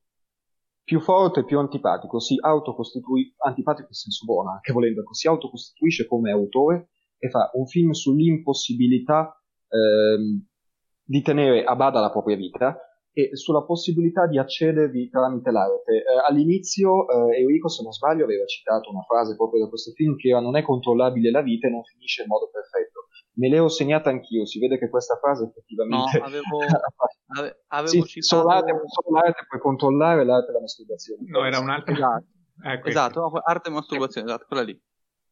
Sì, sì, no, è tutta la frase assieme, mi sono interrotto a metà. Ecco, una frase che chissà perché resta abbastanza impressa. Comunque l'arte e la masturbazione due campi in cui sono indiscussa autorità. È di nuovo il Woody Allen che si maltratta da solo, è però il Woody Allen che dice Ehi, io sarò anche un'autorità nella masturbazione e, e, ve l'ho detto durante tutto il mio periodo comico durante tutto il mio periodo sofisticato, però sono anche un'autorità in campo dell'arte. E, e, e ve lo faccio vedere, io che vado e vengo um, accolto da un pubblico, da un pubblico financo di alieni, perché ci sono gli alieni a un certo punto del film. Ehm, e con questo film assolutamente divisivo che eh, può piacere a chi ha apprezzato 8 e mezzo di Fellini, può, può, essere detestato da chi ha apprezzato 8 e mezzo di Fellini proprio perché fa il verso al maestro per certi versi. Eh, ecco, perché a te Mattia non è piaciuto? Per gli stessi motivi per cui è piaciuto a me. È, è un film letteralmente in cui Woody Allen si autocostituisce come autore, e, e, o ti piace o non ti piace, e penso che non, non volesse ottenere nessun nessun effetto diverso da questo. Volesse marcare a fuoco una cesura rispetto ai suoi lavori passati e eh, assumere in qualche modo un, un, una presa autoriale maggiore sui suoi lavori a venire e poi un film successivo di cui parliamo eh, subito dopo direi è appunto Zelig che è un altro vai vai parlane adesso perché comunque negli anni 80 ci sono uh, diversi, diversi, film vabbè in tutti, in tutti, i decenni del Novecento praticamente hanno fatto diversi film però magari li nominiamo uh, alcuni penso a una commedia sexy di una notte di mezza estate Zelig um, La rosa purpura del Cairo Anna e le sue sorelle Crimini e misfatti tutti, tutti film che mh, in realtà se non sbaglio ci sono anche Settembre e un'altra donna, però questi poi eh, li mettiamo un attimino a parte e si ricollegano a Interiors. Um, uh-huh. Comunque film un pochino più drammatici, anzi decisamente più drammatici, e un Woody Allen, come stavi giustamente dicendo tu, uh, decisamente più autoriale. Dopo il manifesto, possiamo chiamarlo così, uh, di Stardust Memories. Io ci aggiungo un manifesto narcisista di Stardust Memories, quindi l'antipatia che tu hai, hai ammesso io l'ho colta tutta e, e ha pervaso il, il film che obiettivamente a un certo punto ci mette del suo, ma era meglio se si limitava a, a, a citare Fellini e basta, cioè preferisco l'opera derivativa all'opera in cui quando ci metti il tuo eh, è anche peggio perché risulti narcisista e antipatico. Um, però siamo nell'ambito della soggettività, quindi um, chi lo ama um, lo apprezza, chi no purtroppo uh, non la pensa allo stesso modo. E quindi se vuoi aggiungere qualcosa su altri film fai pure e poi facciamo un, un'altra carrellata con cioè un altro giro in cui appunto ci soffermiamo più sul decennio che sui allora, singoli lungometraggi. Perfetto, visto che avevo citato Zelig, eh, ritorno al documentario Zelig del 1983 è un ritorno al finto documentario documentario ambientato negli anni 20 e 30, eh, ritorna il personaggio dell'ebreo americano strasfigato, ma non c'è solo quello, perché Woody Allen ora è l'autore che fa film sicuramente più intellettuali rispetto al documentary di Prendi soldi e scappa. Chi è Zelig è l'uomo camaleonte, questo personaggio fittizio, appunto interpretato da Woody Allen, che ha questa sorta di malattia cam- ehm, di camaleontismo psicosomatico. Ecco, lui lo metti di fianco una persona inizia ad assomigliare a quella persona, a parlare come quella persona, ad assomigliare fisicamente a quella persona. Um, Zelig uh, viene così ritrovato, diventa un fenomeno mediatico degli anni 20 e 30, diventa un fenomeno da baraccone, a un certo punto diventa nazista, da ebreo qual era, perché appunto lui, messo di fianco al nazista, messo di fianco a Hitler, per capirci, gli crescono i baffetti alla Hitler e inizia a fare il saluto a braccia tesa. Ecco, e ehm, alla fine poi ha tutto un altro sviluppo. Il, il, film è breve, perché è un film abbastanza breve e sintetico. Eh, ma non ehm, sembra, scusami e ti interrompo di nuovo, però ora mi devi dire questa caratteristica che uno coglie dal... cioè fondamentalmente c'è Woody Allen che viene messo accanto a personaggi più diversi, come dicevi tu, e prende sempre le loro sembianze, ma ha senso di perché, ecco ti chiedo, qual è il senso di ripetere questa operazione con tutti i personaggi diversi, ma ripeti sempre la stessa operazione all'infinito? Cioè, cioè non c'è un'evoluzione, eh, a me ecco, questo film annoia. Io, io credo che sia, che sia, allora, la si può interpretare in tanti modi, secondo alcuni è una metafora di come nascono i fascismi, quindi è un film molto politico, Il fascismo nasce dal conformismo, secondo Woody Allen. Il suo personaggio, un conformista, a un certo punto diventa nazista. Vai e vai che ti ripeti, e da qui deriva il fatto che si ripetono sempre più o meno le stesse cose. In realtà può anche essere vista come una, una, me- una metafora, ecco, di nuovo dello status dell'artista che deve piacere al pubblico, che deve adeguarsi che, eh, ai gusti altrui, che non è lui stesso un'entità, ma è lo specchio attraverso cui si riflettono gli spettatori e che a un certo punto le passa tutte, viene accusato, poi diventa un fenomeno da baraccone, poi viene odiato, poi viene riaccolto in patria come un eroe perché è scampato, eccetera, eccetera. Eh, può anche essere vista così, come una, come una metafora non sul conformismo, non sul fascismo, ma eh, come un ennesimo film programmatico del regista e dell'autore di Allen. Non so, voi, chi, chi, di voi l'ha visto può dirmi come, come l'ha interpretato. È, è un film tanto, tanto demenziale per alcuni aspetti quanto criptico, ecco. Enrico? Tu so che l'hai visto, eh, quindi. Eh, sì, eh, dopo torno su Stardust Memories, visto che facciamo... Sì, sì, fai, facciamo questi due, dai. Ah, li faccio entrambi? Sì, fai, fai entrambi così poi. Uh, allora parto da Zelig, visto che è l'ultimo di cui abbiamo parlato. Ehm, allora, io sono un po' nel mezzo, cioè riconosco che secondo me è un grande film dal punto di vista sia formale, sia della struttura delle battute, eh, sia ehm, dal punto di vista proprio strutturale del film. Eh, che è, veramente sembra un documentario. Eh, cioè, se non ci fosse veramente Woody Allen che interpreta eh, Zelig, davvero uno potrebbe pensare che sia un documentario a tutti gli effetti. Eh, poi, per carità, eh, c'è questa cosa assurda del, um, appunto del fatto che è un camaleonte, però eh, al di là di questo, davvero ha la struttura perfetta di un documentario. Eh, però nonostante riconosca che c'è una satira per me cattivissima all'America, ehm, quindi per me è quella la, la, la metafora, eh, purtroppo non, non, non riesco a, eh, per motivi completamente soggettivi, non sono riuscito a eh, entrare in sintonia con la comicità di Allen, forse perché secondo me, ehm, e qui mi sbilancio, è un film di Allen in cui il ritmo per una volta è, è sbagliato, cioè mm. ci sono le battute sono mh, messe in alcuni punti perfettamente. Il problema è che sono intervallate da tantissimi momenti morti che servono a spiegare questa satira, cioè ehm, che la vanno a proprio a, eh, a ramificare sempre di più. Ehm, mi sento giusto di segnalare una cosa: eh, nel film c'è eh, Mia Farrow, eh, che sarà la seconda musa assoluta eh, dopo Diane Keaton, eh, che se non sbaglio, non vorrei dire una cavolata, c'è anche in Stardust Memories, ehm, giusto? Confermato? Sì, sì, c'è anche in Stardust Memories. Sì.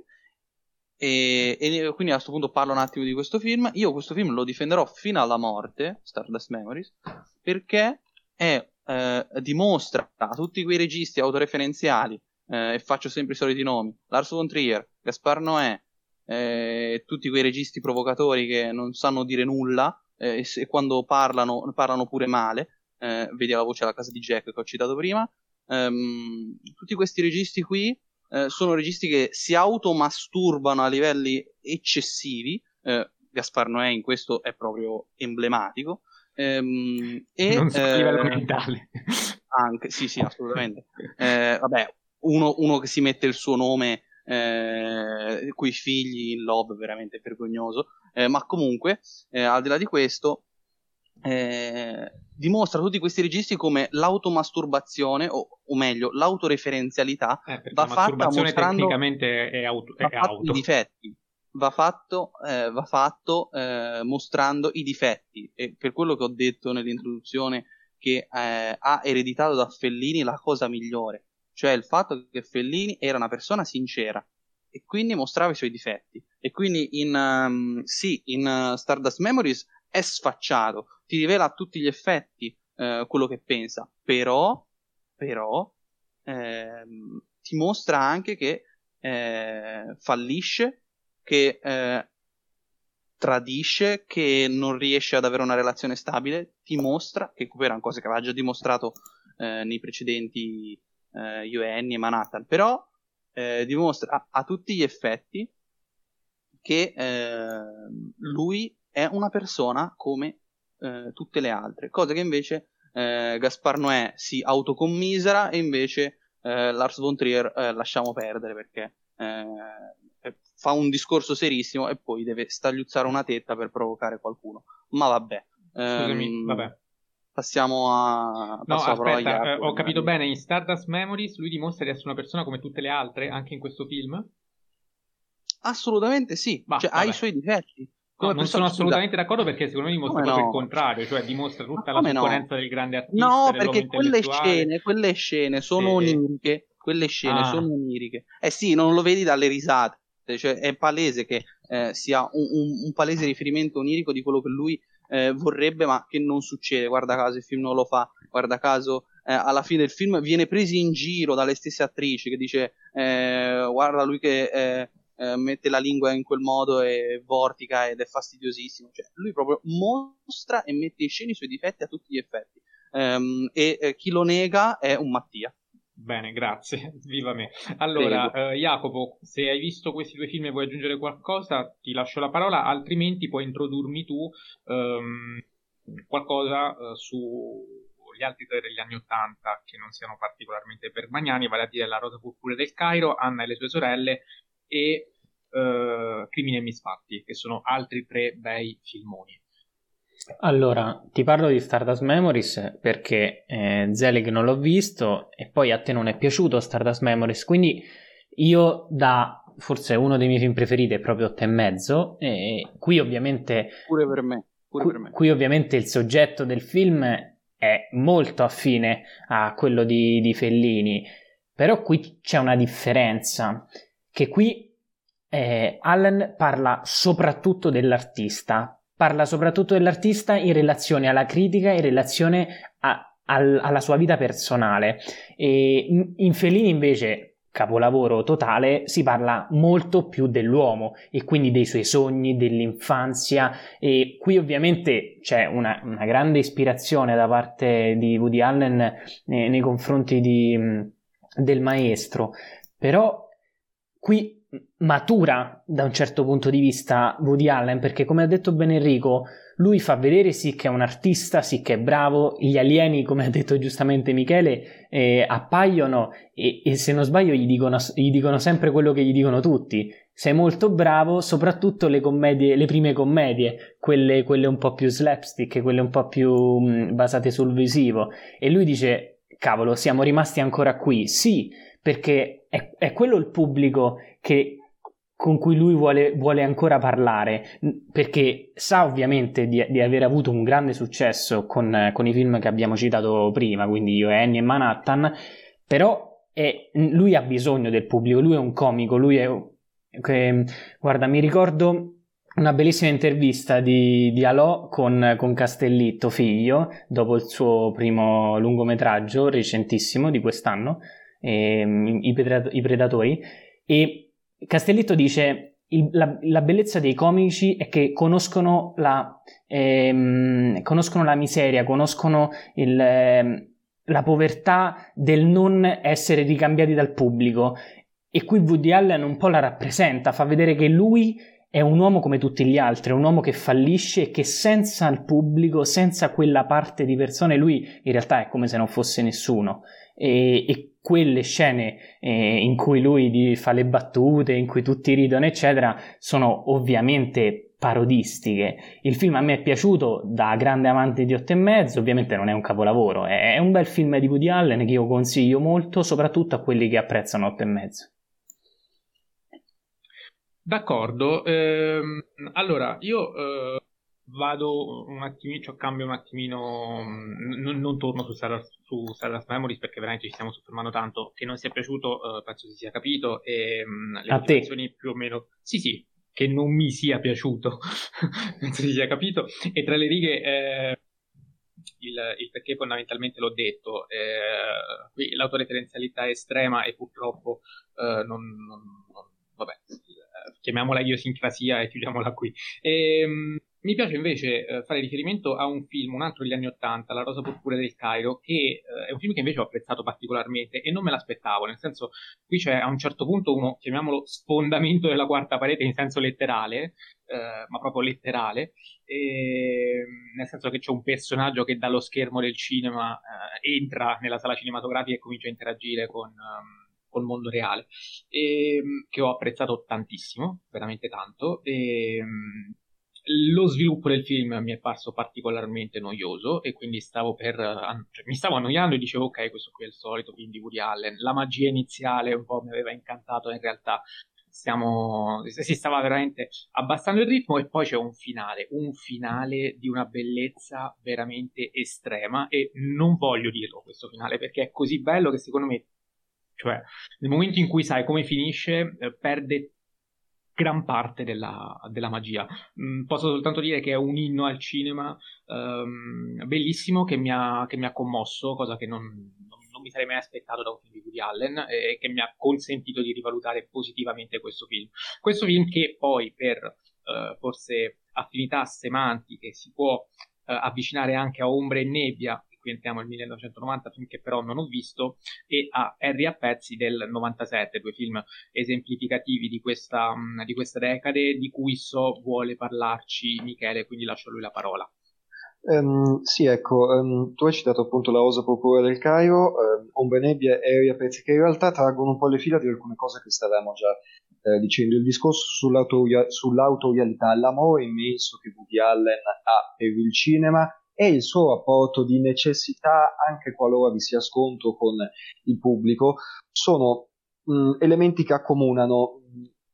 Questi tre film che sono rappresentativi del, del, due, del ventennio, ecco, anni 80-90, in cui Woody Allen, oltre a, a, ad andare avanti nella sua ricerca artistica, ha sempre di più la tendenza, uno, a inserire il tema dell'escapismo, dell'escapismo che già c'era con il personaggio che, che, deve cercare il fantasma di Humphrey Bogart per capirci qualcosa della realtà. L'escapismo, soprattutto tramite il cinema, ma anche tramite lo spettacolo, tramite la magia, c'è in Woody Allen e c'è tantissimo, e soprattutto in questi film. E, ehm, e anche il tema appunto della cinefilia con un velo di nostalgia, ed è proprio all'insegna della cinefilia nostalgica che si apre la rosa purpura del Caio, soprattutto perché eh, lo spunto iniziale che ti aveva incuriosito Mattia è eh, Buster Keaton, è Sherlock Jr., ho detto anche la palla numero 13, che è uno dei più famosi eh, film sui film di, di metacinema appunto, ovvero sia l'eroe cinematografico che buca lo schermo e eh, il confine fra realtà e finzione, fra eh, rappresentazione e rappresentato, eccetera, eccetera, viene totalmente sovvertito. Quella di Woody Allen poi è una commedia dalle tinte di nuovo drammatiche, perché sono sempre drammi eh, relazionali per certi versi, ehm, assume appunto poi tutta una serie di sviluppi.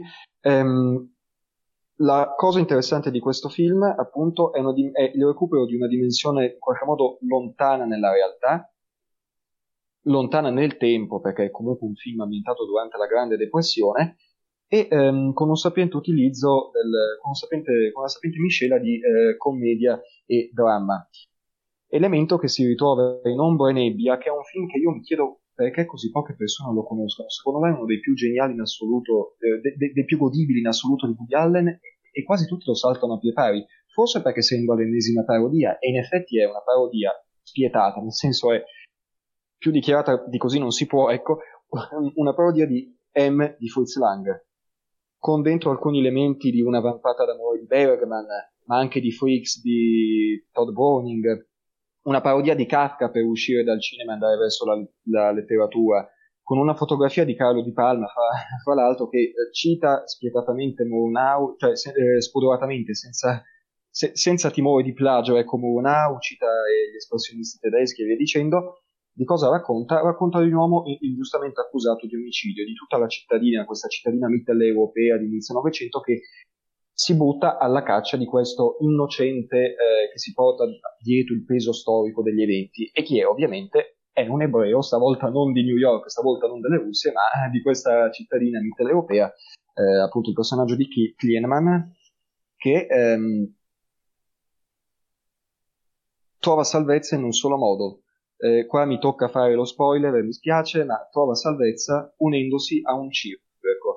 Da, da, qui appunto il riferimento a Todd Bowling, no? ehm, si unisce ad un circo diventando un mago essenzialmente.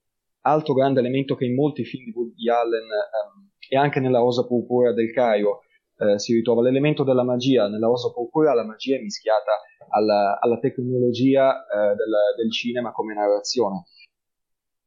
Harry a pezzi, il terzo dei film che abbiamo citato, è, possiamo dire, una sorta di parodia di nuovo di Bergman, perché in, questo, in questi due decenni Woody Allen guarda sempre i suoi modelli, guarda il suo passato e mette assieme a tutto. È una parodia di, eh, del posto delle fragole, dove c'è questo intellettuale, questo, questo scrittore che appunto deve ritornare alla sua università che l'aveva cacciato tempo prima a ritirare il premio.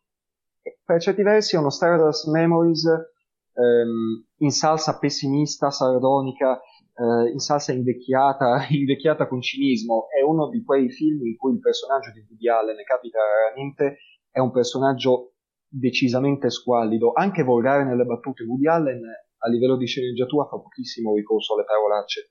Se ci fate caso, questo film è pieno di termini volgari, è pieno di riferimenti, di, riferimenti di, di, di, espliciti termini sessuali e via dicendo, quando in genere in realtà ci sono i riferimenti e, e lì si ferma Woody Allen alla battuta che fa sorridere sul sesso, non a, insomma, a, alla gravità sul sesso stesso. In a pezzi eh, Woody Allen si prende questa libertà, utilizza di nuovo tutte le tecniche metacinematografiche che gli vengono in mente.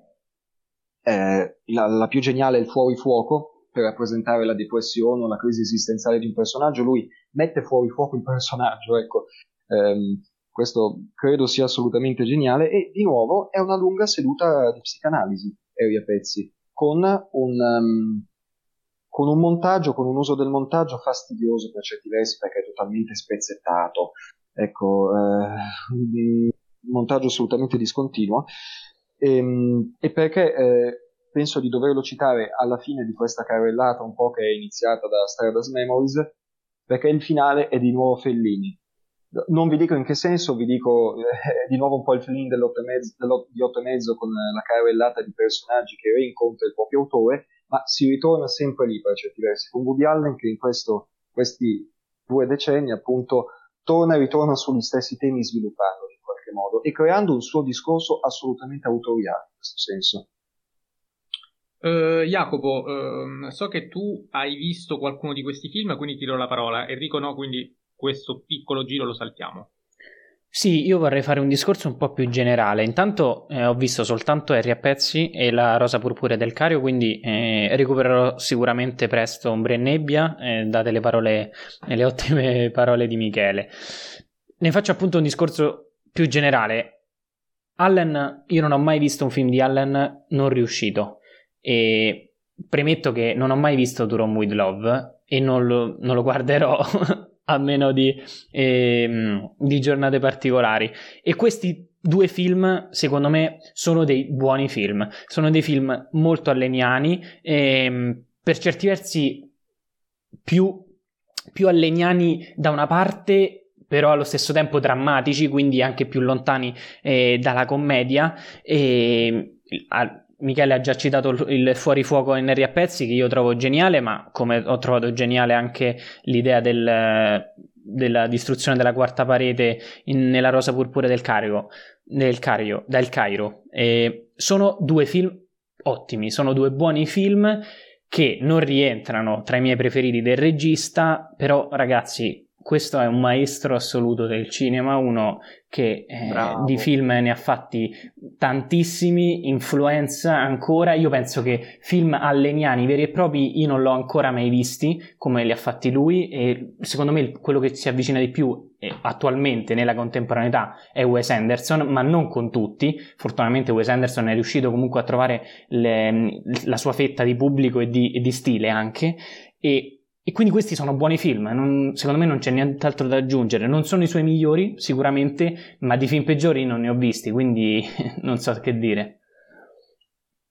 Molto bene, ehm, allora adesso rifacciamo un altro piccolo passo indietro, ma in realtà restiamo ehm, sempre negli anni Ottanta perché ehm, non ci siamo dimenticati di Anna e le sue sorelle che è uno dei film, anche questo, ecco, forse una delle belle cose di questo film è sempre sul finale, l'amore per il cinema. Il cinema che diventa ragione di vita, perché poi eh, uno dei temi di Woody Allen è proprio questa... Mh, temi ricorrenti praticamente in tutti i suoi film, uh, questa, in tutte le sue gag, le sue battute, uh, il fatto che non c'è un Dio e quindi lui è profondamente ateo, pur essendo nato ebreo il suo alter ego il 90% delle volte almeno è così, e, ehm, però l'universo nasce dal caos, un universo che eh, nelle battute più, più, divertenti e drammatiche allo stesso tempo sta per scomparire da un momento all'altro. Eh, e quindi c'è un Woody Allen che si interroga sempre sul senso della vita e, e in Anna e le sue sorelle, e qui faccio uno spoiler, mi tocca farlo e lo annoterò, però um, è come se arrivasse alla conclusione di, va bene, il senso della vita probabilmente non c'è, eh, anzi, Dio probabilmente, diciamolo anche sicuramente, non c'è. Eh, perché non mi uccido? Perché ad esempio c'è il cinema, quindi c'è già, una, c'è già quello, è una buona ragione per vivere. Finisce per caso, mentre pensava su tutte queste cose, in una sala cinematografica, ehm, guarda un film eh, dei fratelli Marx e gli passano tutti i dubbi, tutte le perplessità, tu, tu, tutte le paturnie che aveva scompaiono e, e, quindi fondamentalmente la vita va presa anche per quello che è a prescindere. Um, il film è, è, è, molto di più, cioè ci sono anche più linee narrative, così come più linee narrative ci sono anche in crimini misfatti. Uh, qui invece eh, cambiamo, cambiamo, un pochino genere perché... Uh, comincia ad esserci uh, il thriller, thriller che verrà anche ripreso uh, in un altro film degli anni 90, Misterioso omicidio a Manhattan. Quindi, Michele, do a te la parola se vuoi dire qualcosa su questi, uh, su questi altri tre lungometraggi a cavallo tra anni 80 e 90. Come dicevi appunto, Anna e le sue sorelle è un film che eh, riprende di nuovo il tema del, della magia del cinema e del cinema come mezzo per sopravvivere alla realtà. Stavolta il personaggio di Woody Allen accetta la realtà, no, non fugge dalla realtà ma l'accetta proprio grazie al fatto che c'è il cinema e di nuovo Woody Allen mette in campo una delle sue grandi passioni che è il cinema dei fratelli Marx, la guerra lampo e, e via dicendo. Un film in realtà molto complesso dal punto di vista eh, della, della, gestione di questa enorme commedia umana, perché lo ripetiamo forse per la centesima volta, è un altro film su relazioni che, disfunzionali e su personaggi che devono imparare a maturare. È un film molto apprezzato, tre Oscar. Um, attore non protagonista Michael Caine, fra le altre cose, attrice non protagonista Diane West e sceneggiatura originale a Woody Allen. Um, Woody Allen non vincerà più Oscar, fatta eccezione eh, per Midnight in Paris dopo Anne e le sue sorelle, quindi capiamo che anche professionalmente questo film è un bel traguardo per lui. E, ehm, fa parte questo film è del 1986 appunto di, di, quel filone che stiamo dicendo della commedia drammatica in effetti è un film che assieme alla commedia di Allen sulla religione e su lui che cerca incessantemente il senso della vita e prova tutte le religioni come se fossero capi d'abbigliamento, sostanzialmente c'è anche l'amarezza dei tradimenti, delle relazioni che non vanno bene. Una miscela fra um, commedia e dramma che sta ancora più evidente con Crimine e Misfatti. Crimine e Misfatti che è un film tremendo per certi versi, perché mette assieme una storia più drammatica che è quella di Landau, una storia un po' più leggera con ovviamente protagonista Woody Allen, e però alla fine i due protagonisti si incontrano e sono chiamati a giudizio davanti allo spettatore, in questa sorta di salottino che in realtà è una specie di confessionale, non guardano direttamente la macchina ma come se lo stessero guardando e interrogano direttamente lo spettatore. E soprattutto in questo film c'è eh, un elemento che vedremo dopo, arrivati agli anni 2000 di Woody Allen, il riferimento fondamentale a Dostoevsky e a Castigo una domanda esistenziale, come dicevamo, ma si può veramente sopportare il peso dell'esistenza con una colpa così grave, per esempio come nel film L'omicidio? Questo film apre quindi due, ehm, due linee. Da un lato quella del giallo, che Woody Allen è un genere che ama abbastanza parodiare il giallo e appunto lo fa con, ehm, con Misterioso omicidio Manhattan anche dal titolo, e dall'altro apre, apre dopo che l'aveva già parodiato con Guerra questo filone alla Dostoevsky che raggiunge il suo apice in, nel, nell'odiato e amato match point per certi versi. Di misterioso omicidio a Manhattan non mi soffermo troppo in realtà se non per, per sottolineare che è un film che, eh, pur non essendo almeno secondo me tra i migliori, ehm, ma eh, questo sicuramente è gusto personale, piace molto all'appassionato di Woody Allen perché c'è Manhattan, c'è Manhattan fin dal titolo e soprattutto ritorna dagli articoli. E ritorna in alcune felicissime scene a due come quella dell'attacco di panico di Woody Allen in, in ascensore dove veramente eh, per un attimo si mettono da parte le tematiche esistenziali che stanno che, che, stanno costellando il cinema di Allen in questo momento per ritornare a, a quella freschezza da commedia appunto di, di, realtà due decenni prima ecco. Se qualcuno vuole aggiungere qualcosa su, su questa triade prego. Enrico Volevo aggiungere eh, di Misterioso omicidio a Manhattan che è importante mh, come tassello nella filmografia di Woody Allen sia per il ritorno di Diane Keaton sia per la citazione molto cinefila della signora di Shanghai di Orson Welles eh, sul finale. Non spoilerò nulla perché ehm, è un po' più eh, thriller, un po', un po', giallo ed è molto interessante per questo. Eh, però eh, lo vorrei consigliare a Mattia visto che faceva un discorso sui punti macchina eh, prima. Ehm, e questo film devo ammettere che secondo me c'è un'interessante ricerca eh, sui punti macchina, nonostante io non sia un um, un fan sfegatato di questo film, che invece ho scoperto che eh, tra molti fan di Allen è, è molto amato, eh, appunto come diceva eh, Michele, probabilmente anche per il discorso di Manhattan e per il fatto che torna Diane Keaton, che secondo me è la star assoluta eh, del cinema di Allen. Um, per quanto mi riguarda, c'è però un, un interessante ehm, attenzione a, al, al, punto macchina e anche a ciò che viene mostrato e ciò che non viene mostrato. Non l'abbiamo detto finora, ma in generale nel cinema di Woody Allen ciò che viene mostrato, ma ancora di più ciò che non viene mostrato, eh, è importantissimo. Ehm, infatti, prima accennavamo ai piani sequenza e il piano sequenza è eh, lo strumento che permette a Woody Allen eh, di, di um, diciamo, in, in, una scena inquadrare ciò che vuole inquadrare eh, e distaccare lo sguardo da, da, alcuni personaggi con i movimenti di macchina. Eh, sarà molto fondamentale questo discorso per la deriva più drammatica, quindi eh, Interior, Settembre, un'altra donna, eccetera, eccetera. Sì, Enrico, io eh, in realtà accolgo il tuo consiglio e ti dico che l'ho già visto questo film e, e mi è piaciuto ah. veramente tanto quindi lo apprezzo, mi diverte, eh, ho apprezzato anch'io i punti macchina, quindi sono assolutamente d'accordo, ci sono tanti rimandi anche a, eh, a Hitchcock, eh, ricordo la finestra sul cortile per come è strutturata, c'è anche un autobus che passa con una evidente locandina di, ehm, della donna che visse due volte, Vertigo, quindi insomma è un film che, che ho apprezzato. Che a lui non piace, eh? A lui non piace, a Woody Allen non, non piace, la eh, donna che visto due volte. La parodia la fa con più gusto, evidentemente, non lo so. E, ad ogni modo mi ha, mi ha divertito molto, quindi sono, sono, assolutamente d'accordo. So che Jacopo ci teneva a dire mm, due parole su Crimine Misfatti e Anna e le sue sorelle, quindi lascio la parola.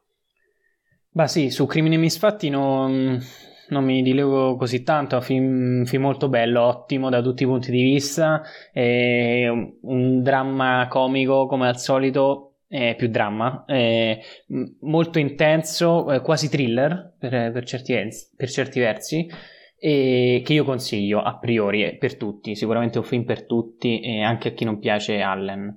E, infatti è tra i miei preferiti di Allen. e Anna e le sue sorelle, anche qui ragazzi, per me si parla di un capolavoro del, del regista. Qui, ecco, un, una cosa che mi piacerebbe vedere eh, di Anna e sue sorelle è una trasposizione teatrale, perché secondo me la cosa che ehm, il suo pregio maggiore sono i personaggi e ovviamente gli attori, eh, tanto che poi due, due, se non sbaglio, vengono proprio premiati agli Oscar, e, ehm, tra, cui, tra cui Michael Caine. Confermi, Michele? Confermo, confermo. Perfetto. E questo è, è, un film di personaggi, è un film che si basa sulla caratterizzazione, sullo spettro dei personaggi, sull'umanità di tutte queste figure che poi saranno veramente, sono tantissimi personaggi che dialogano e, e agiscono eh, tra loro. E, ovviamente si parla della vita, si parla dell'amore soprattutto e, ci sono tanti dei, dei stili e del... E, diciamo, dei, dei racconti di, di, di, Woody Allen come persona, come, come artista, eccetera. E, però questo è veramente un film di figure, di personaggi e per questo che secondo me in una specie di Kammerspiel magari, magari riadattato funzionerebbe molto. È un film che consiglio, uno dei miei preferiti di, di Allen e, e che secondo me pi- piace a tutti proprio perché ha una così vasta ehm, eh, diciamo eh, cioè ci sono così tanti personaggi bizzarri, seri, disperati, innamorati, soprattutto innamorati. E c'è veramente di tutto, è un, è un, film che secondo me può essere apprezzato da chiunque e che trova secondo me un equilibrio perfetto tra la comicità e il dramma, tra lo humor eh, alleniano e, il, um, e, l'instabilità della vita, l'imprevi- l'imprevedibilità. Quindi è un film molto esistenziale, molto autentico, molto ironico, un film che funziona alla grande. Eh, molto bene, allora anch'io ho apprezzato sia Anna che le sue sorelle che Crimini e Misfatti e mh, ci tenevo a dirlo visto che non sono molti i film di Allen che apprezzo, quindi quando ci sono eh, lo sottolineo con, um, con entusiasmo. E, mh, prima di chiudere il XX secolo alleniano mi soffermerei sulla parentesi, eh, su una parentesi bergmaniana perché c'è una sorta di trilogia eh, evidentemente di ispirazione bergmaniana, quindi...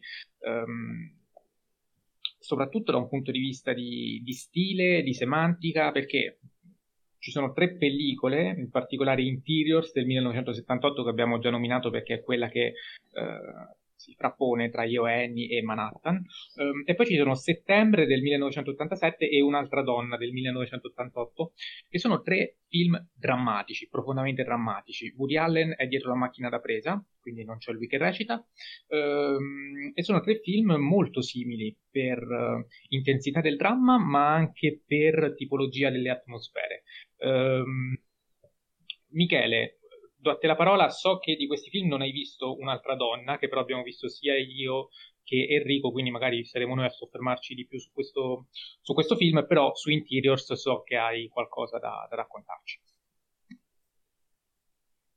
Eh, sì, perché appunto ehm, è un film del 78 e perché ci troviamo a parlarne soltanto adesso? Beh, in parte per fatto tutto questo percorso sulla, sulla, commedia che man mano diventa commedia sempre più sofisticata e drammatica, quindi un film così alieno proprio perché è messo, ehm, proprio perché è essenzialmente drammatico ed essenzialmente distante dal Woody Allen che si conosce negli anni 70, eh, fa strano anche soltanto parlarne eh, in riferimento ai film eh, in cui, fra cui cronologicamente si pone.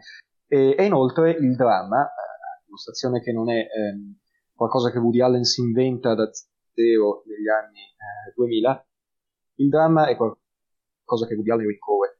Eh, noi apriremo gli anni 2000 di Woody Allen con Match Point essenzialmente, ma questa trilogia bergmaniana prova già che Woody Allen, quando vuole, sa essere un ottimo regista drammatico, sa essere un regista che esce dai suoi Mm, dai suoi dialoghi brillanti, da, da, tutti quegli elementi che eh, generalmente si chiamano, eh, eh, ci fanno dire questo è un film allegnano, e appunto questi sono film quasi più bergmaniani. Interiors ha una luce fredda, gelida, sempre curata da Gordon Willis, sembra davvero più la Svezia che non l'America per certi versi. È un film con delle sottili sottili simbologie assolutamente drammatiche, soprattutto nel finale, che non dico.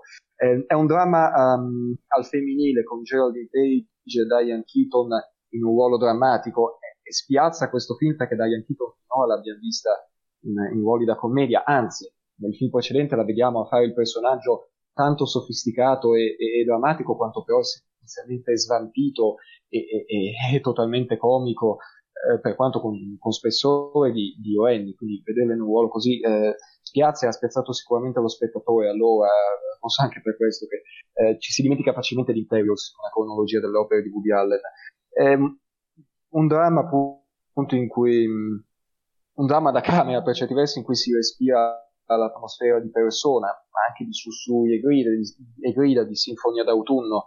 E um, prova di nuovo come eh, il cinema di, di, Woody Allen sia un cinema, come diceva anche Jacopo poc'anzi su Mariti e Moglie, un cinema di eh, personaggi che interagiscono.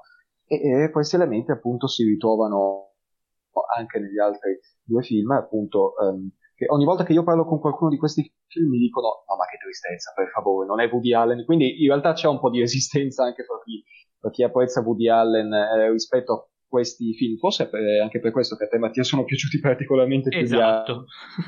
non saprei perché sono effettivamente un po' diversi da eh, io devo dire, ho, ovviamente mi sono piaciuti, ecco, il fatto che, anzi li riconosco paradossalmente tanto alleniani quanto eh, le commedie sofisticate, proprio perché a un certo punto c'è una certa attenzione ai personaggi dentro lo spazio che ehm, è vero, tolto l'umorismo è Woody Allen a prima vista. Se volete aggiungere... Eh. Sì, eh, Enrico, eh, dei tre, quali dei tre hai visto, quali dei tre hai preferito? Allora, non ho visto settembre, eh, però invece ho visto il primo e il terzo. Interiors eh, è sempre quello che prima di vedere un'altra donna citavo ehm, come eh, film poco cagato di Woody Allen, che però secondo me eh, è stratosferico e non ha nulla da invidiare a Io Annie, Manhattan e questi film qui. Poi ho visto un'altra donna e ho capito che invece eh, è un'altra donna quello che non ha nulla da invidiare a, a questi film. Però mh, prima di passare a un'altra donna vorrei un attimo dire una cosa di Interiors che ho sempre trovato eh, meravigliosa, che eh, innanzitutto non c'è la colonna sonora, che è um, un caso limite nel, nel cinema eh, di Allen perché non l'abbiamo detto, ma eh, contamina con musiche jazz sempre le sue opere.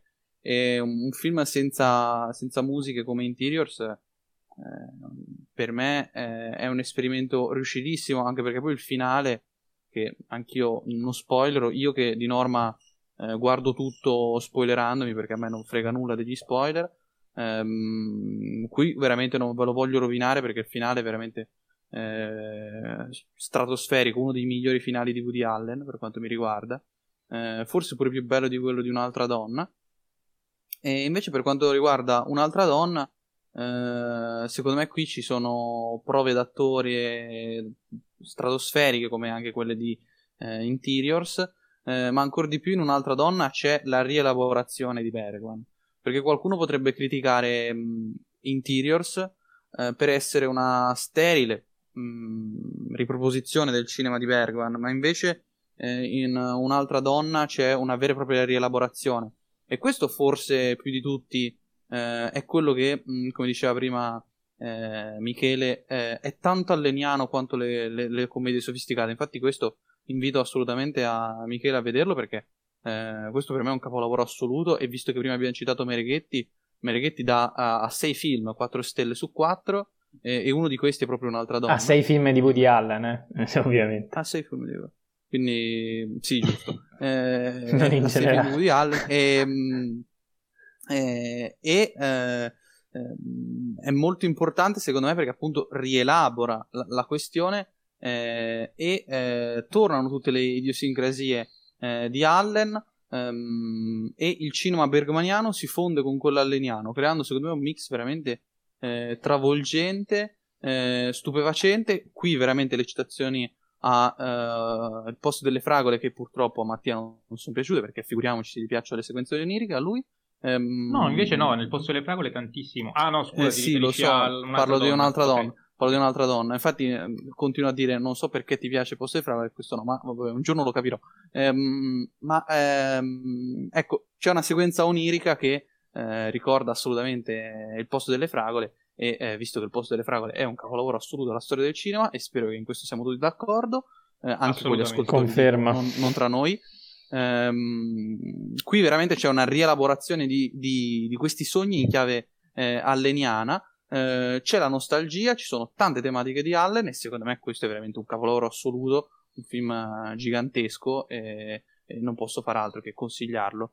Um, ed è curioso che sia del 1988 perché uh, è esattamente una decade dopo uh, Interiors e secondo me la maturazione è perfetta. Uh, non so se te sei d'accordo, Mattia.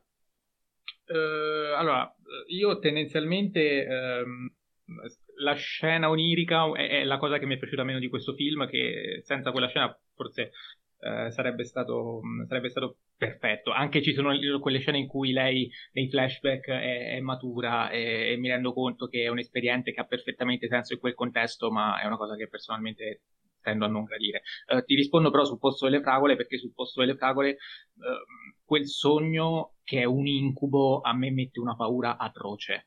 E, um, io mi emoziono quando vedo quella scena nel posto delle, delle fragole e um, è un sogno, lo si capisce subito dall'inizio, eh, c'è realismo nel, nel, nella componente onirica, ecco, non so se, se mi spiego.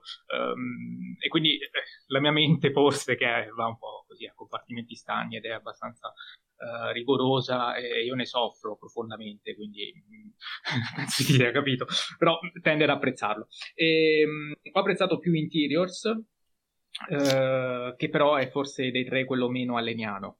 Uh, non abbiamo parlato di settembre, settembre è un... Um, non so se Jacopo l'ha visto settembre, o qua, do la parola a Jacopo, poi quello di cui non parla Jacopo parlo io, facciamo così.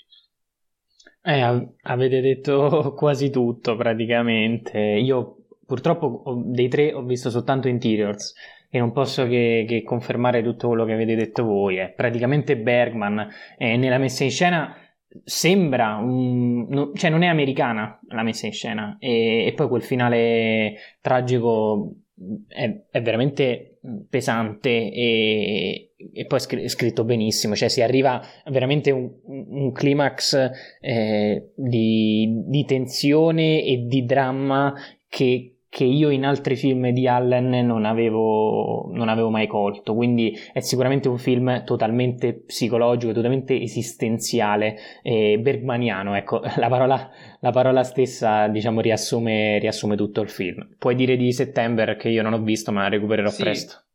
Allora, di Interiors aggiungo una cosa che forse non, non, è ancora stata detta, cioè l'importanza appunto degli interni. Cioè, eh, questo è un film di un'eleganza incredibile e, e c'è proprio ehm, l'eleganza minimalista degli interni diventa um, una specie di, di, di velo che, che, nasconde l'insoddisfazione di tutti i personaggi.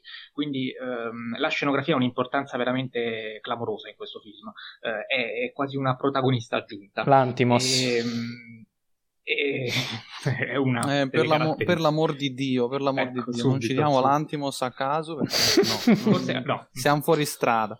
No, allora, se, se, vogliamo citare secondo me un regista contemporaneo, qui siamo più vicino ad Ane che, che all'Antimos. Ad ogni modo, um, è un film bellissimo eh, che, che, che dovete assolutamente recuperare anche soltanto per quel finale, ma l'avete detto tutti, quindi non lo ripeto. Su settembre invece c'è un Cammerspiel interessante in una casa del Vermont, uh, anche qui c'è Mia Farrow, e anche qui c'è, una, c'è, un dramma familiare, come in Interiors, mentre in un'altra donna il dramma è esistenziale, individuale, di una donna di mezza età, quindi uh, c'è la famiglia ma è più sullo, sullo sfondo. Uh, invece anche in settembre il dramma è proprio nel, nei rapporti eh, nei rapporti familiari, di alcuni personaggi che vengono fondamentalmente chiusi uh, in una casa e sono costretti a fare i conti con uh, tutta una serie di, di, problematiche. Anche qui c'è una sorta di finale che non è finale, è un colpo di scena che è in mezzo al film di cui non voglio parlare perché rivela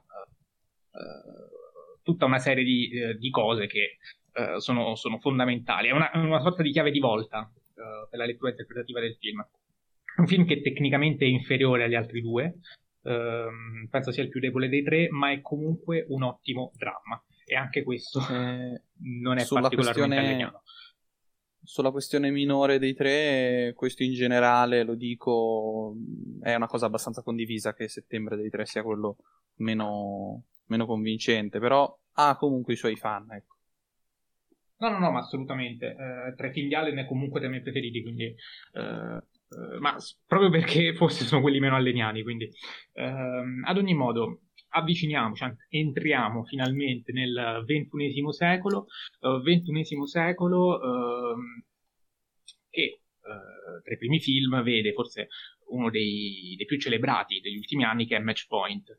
Match Point è un film che si riallaccia, se vogliamo, a crimini e misfatti perché eh, Crimini Misfatti si chiude con uh, un suggerimento di, di sceneggiatura uh, che viene dato a Woody Allen da parte dell'altro attore protagonista, di cui in questo momento mi sfugge il nome, e, ehm, e Woody Allen sembra finalmente mettere in scena proprio quel tipo di film che gli viene suggerito in Crimini e Misfatti. Un film che ripercorre la struttura narrativa di Crimini e Misfatti, ehm, variando chiaramente alcune, alcune lievi componenti e, e, se lo si vede in quest'ottica di fatto il finale è già, è già anticipato. Um, però, e, e, qui lo dico, mi tocca farlo spoiler, spero l'abbiate visto, c'è una, una, morte di Scarlett Johansson che io non credevo possibile in un film, perché viene uccisa dal, dall'amante. Eh, ed è una cosa veramente dolorosa da vedere, perché qui lei è straordinaria, è di una sensualità mostruosa. E, ehm, è una delle, delle migliori attrici che, che, che, Woody Allen, che, Woody Allen, ha diretto e che è tornato a dirigere l'anno dopo con, con, Scoop. Ha fatto un film completamente diverso, ha fatto un ruolo completamente diverso lei, ma è stata secondo me altrettanto brava nella diversità. Um, non so se uh, Michele vuole parlarci uh, di questo film e di altri film che nel XXI secolo hanno mantenuto un po' la stessa drammaticità, penso a Blue Jasmine e penso ad esempio alla Ruota delle Meraviglie. Qui siamo un po' più distanti dalla commedia. Michele.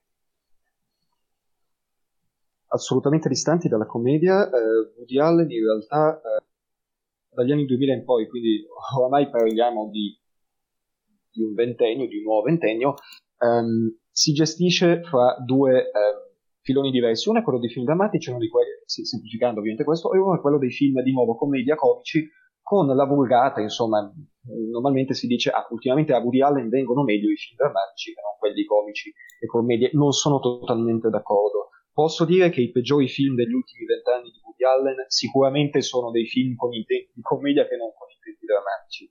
Poi che, che, le, che fra l'ultima commedia di Woody Allen non ci siano delle, dei, dei piccoli gioielli non è assolutamente vero. Ecco. Parlando dei film eh, drammatici, appunto, Woody Allen apre innanzitutto il suo cosiddetto periodo europeo, che è questo periodo che è un po' uno sparacchio fra, fra, i, fra, i, fan di Woody Allen, perché secondo alcuni allontanandosi da Manhattan perde laurea, laurea creativa. Anche qua dipende dai film. Matchpoint sconfessa totalmente quest'idea.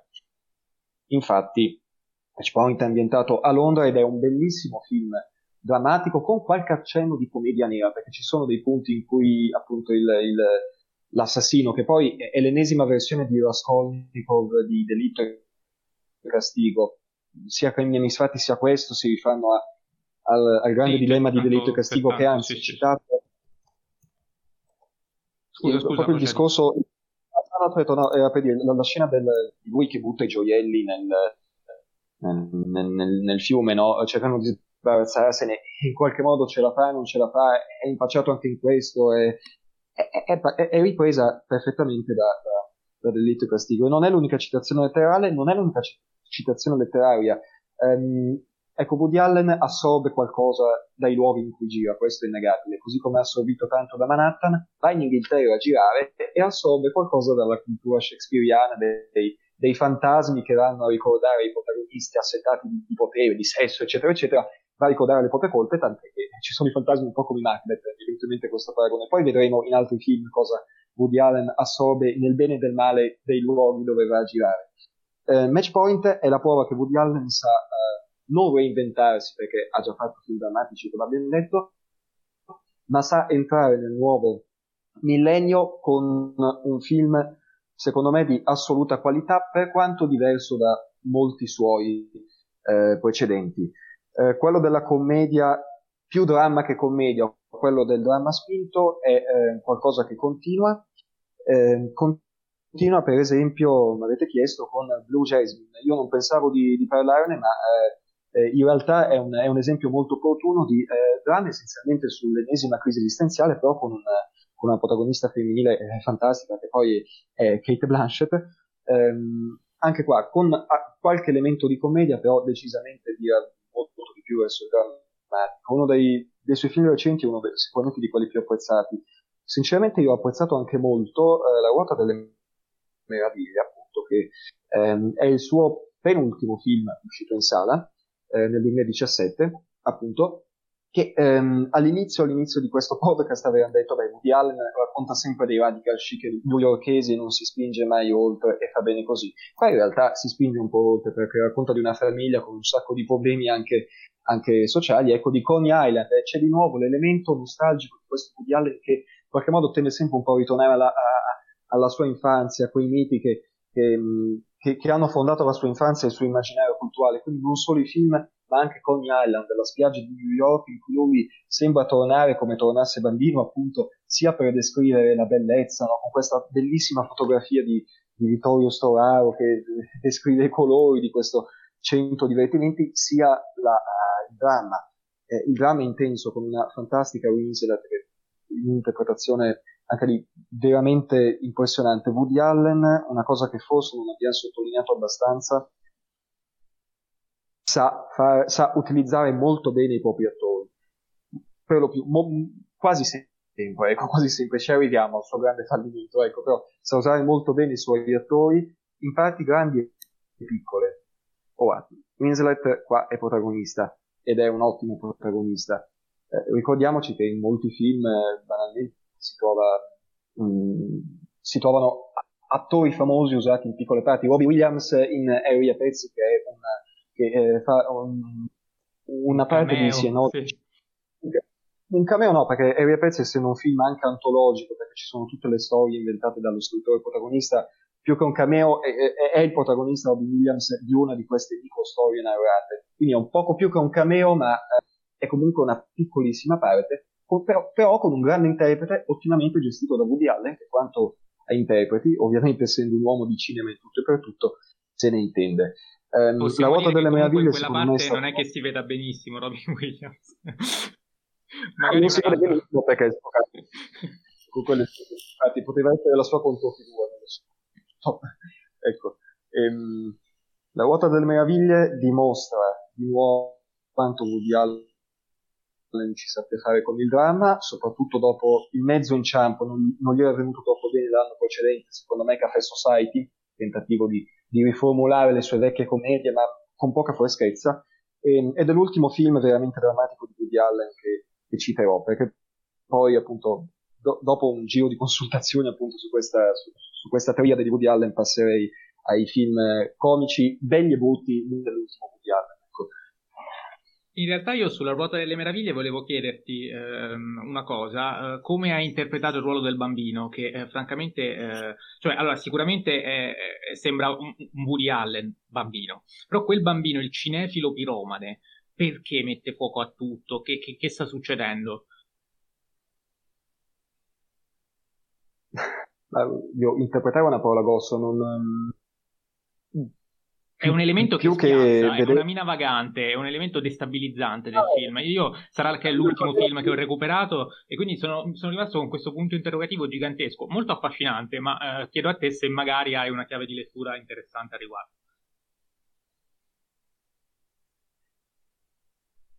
Ma appunto non avevo chiavi di lettura particolarmente in realtà profonde o complesse, ehm, se non fosse dell'umorismo nero, ricordiamoci che comunque come ha detto Enrico prima, non perde, eh, cioè anche nei film più distanti dal suo modo di fare, non, non si lascia mai per strada troppi elementi. Ecco. Eh, il bambino piromane, ce lo vedo, mi sembra una creazione del protagonista di Harry a pezzi, di quel sardonico vecchietto che a un certo punto dice dai mettiamo l'elemento sadico qua, anche se è un dramma e fa sempre bene. Non lo so, potrebbe essere così, non, non, non gli dai un'interpretazione molto più, molto più... E poi ricordiamoci che il bambino in Allen, il primo film di Woody Allen in cui compare un bambino che è Amore e Guerra, quel bambino lì cerca di impiccarsi e poi dialoga con la morte, quindi insomma non so che idea avesse Woody Allen dei bambini, però i bambini sono sempre abbastanza, i bambini dei suoi film sono sempre abbastanza particolari, ecco. E Enrico su Match Point, Blue Jasmine e Ruota delle Meraviglie. Eh, non pervenuti purtroppo. Nessuno dei tre? Assolutamente, purtroppo dell'ultimo secolo ho visto veramente pochissimo, mea culpa. Andiamo subito da Jacopo allora. Sì, velocemente, la cosa in comune, allora io ho visto soltanto eh, Match Point e, e, e, Blue Jasmine, Blue Jasmine e recupererò la ruota delle meraviglie quando sarà. Comunque, eh, secondo me la cosa in comune che lega questi due film è un po' il destino dei personaggi, oppure il futuro, il proprio futuro, e quindi anche la consapevolezza di questo futuro.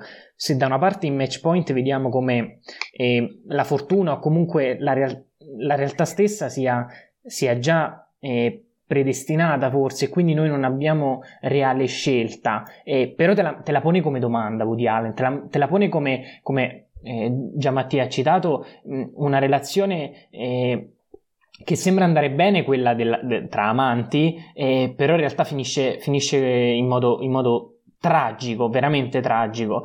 E, e quindi Woody Allen ci chiede, ma quindi è tutta un'illusione? Noi veramente possiamo, ehm, possiamo scegliere una strada oppure in realtà è nostre, i nostri istinti, i nostri sentimenti eh, guideranno inconsapevolmente l'uomo e quindi noi stessi? Non lo so, bella domanda, nel senso, e, ehm, e, quindi comunque è un film riuscito, un thriller, un thrillerone, veramente ben realizzato. Per quanto riguarda Blue Jasmine, ehm, intanto che Blanchett una delle sue migliori interpretazioni. Anche qui un film di attori. Tutte le interpretazioni in Blue Jasmine sono incredibilmente eh, meravigliose, sono veramente, veramente fatte bene. E, e, c'è questa Kate Blanchett antipatica, c'è questa veramente eh, estenuante, eh, quasi veramente arrogante, egocentrica.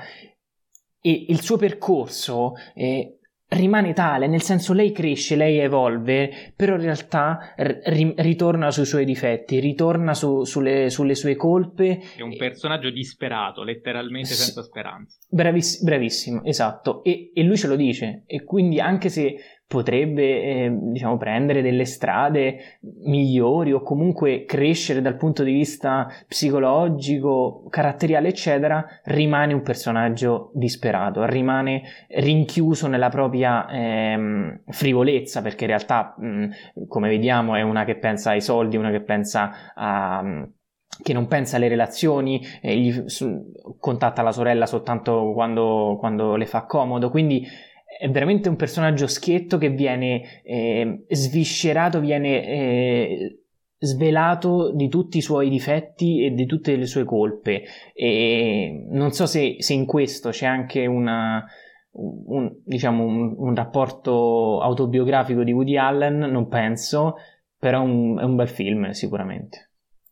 Sì, ovviamente è una bravissima Kate Blanchett, abbiamo citato uh, giustamente uh, Kate Winslet e Scarlett Johansson, vale la pena farlo anche con lei. Um, riguardo la bravura nel dirigere gli attori, uh, lasciatemi dire con Justin Timberlake nella Ruota delle Meraviglie fa un'eccezione perché lui è pessimo, Michele, non so se tu sei d'accordo con questo.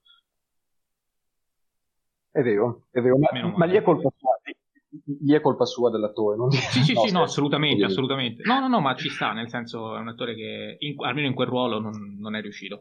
Um, allora, intanto sul nuovo, sul nuovo, millennio mi fa piacere leggere un contributo di un nostro ascoltatore, Movie Strange, che dice preferisco l'Allen Post 2000, Match Point il suo film migliore. Um, e si sbilancia quindi, vanificando tutte le belle cose dette su Interior, Manhattan, Annie Hall, De Gustibus. E mi, mi, sono dimenticato, chiedo Venia, mm, lo dico adesso per non dimenticarmi ulteriormente, ma uh, c'è scritto anche Valentini Michele riguardo Zelig che dice Zelig capolavoro sommo della cinematografia interdimensionale, quindi si sbilancia anche lui in modo clamoroso verso questo documentary che, ripeto, per quanto tecnicamente ben fatto non mi ha conquistato e neanche ha conquistato Enrico, mi è parso di capire, giusto? Però, però eh, cioè, io riconosco sia un filmone, quindi definirlo capolavoro per me non è sbagliato, anzi. Cioè... Benissimo, Enrico Care sempre in piedi. E... Ehm, no, è la verità. Eh, non sono come te che dice che Casablanca è un 4 stelle e mezzo. Ecco, ah, ridaglie? Chiedo venia. Eh sì, scusate ascoltatori, ma ci sono due film, anzi tre, ma uno non lo spoiler perché deve ancora caricarlo nella pagina, che io glieli rinfaccio sempre. Due di questi sono appunto Annie Hall e Casablanca. Va bene, oggi ho caricato Bla- Brasil con 2-10, quindi sei proprio contentissimo secondo me. Non puoi eh sì, oggi, oggi, è andata proprio di lusso, anche ecco. se alla regia hai dato 9 e vabbè, eh, vabbè, vabbè. Va bene. e, torniamo a Woody Allen, che è meglio, anche perché stiamo andando lunghissimi. E, mm, soffermiamoci anche sul periodo più, tolta la parentesi Un giorno di pioggia a New York, 2019, ultimo film, comunque qui torna sulla leggerezza, però poi c'è stata una bella parentesi europea, oltre mh, ai britannici Matchpoint, Scoop, di cui abbiamo già eh, parlato, ci sono anche mh, Sogni e delitti, Incontrare l'uomo dei tuoi sogni, ma poi si è fermato anche in Spagna, Vicky Cristina Barcellona del 2008, eh, Midnight in Paris del 2011 in Francia, eh, piccola sosta, sosta vietata, oserei dire, in Italia con From With Love e il grande fallimento. Uh, c'è stata anche una, un'altra parentesi newyorkese che basta che funzioni del, del 2009. Uh, quali, di film, quali di questi film europei vuoi parlarci, Michele? Um, allora, siccome abbiamo parlato del dramma, tornerei sulla commedia per dire è la fase europea di Woody Allen è un po' come la commedia degli anni 2000. Ci sono ottime cose e ci sono grandi fallimenti o cose mediocri.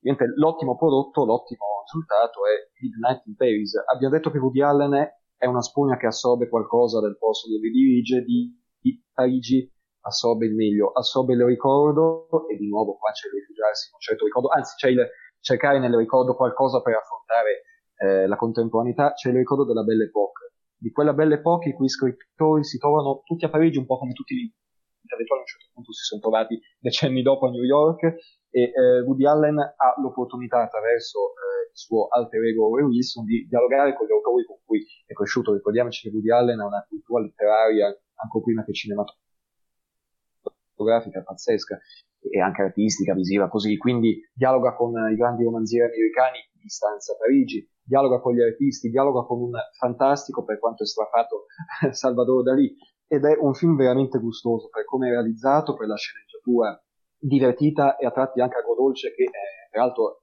è una sceneggiatura da Oscar nel senso che l'ha vinto un Oscar e ehm, la protagonista in questo caso è questa Parigi che va di epoca in epoca. Eh, non so se avete visto, questa è una domanda che faccio a voi, un film abbastanza recente, La Belle Époque si chiama. Bellissimo, eh, bellissimo. Eh, infatti, eh, lo spunto è abbastanza simile, La Belle Époque è, è di nuovo una, una riflessione fra passato e presente, possiamo qua raccontarvelo, però per dire, è una commedia francese quasi che Woody Allen avesse lasciato un pochino di, di, di spunti anche in questo suo passaggio parigino.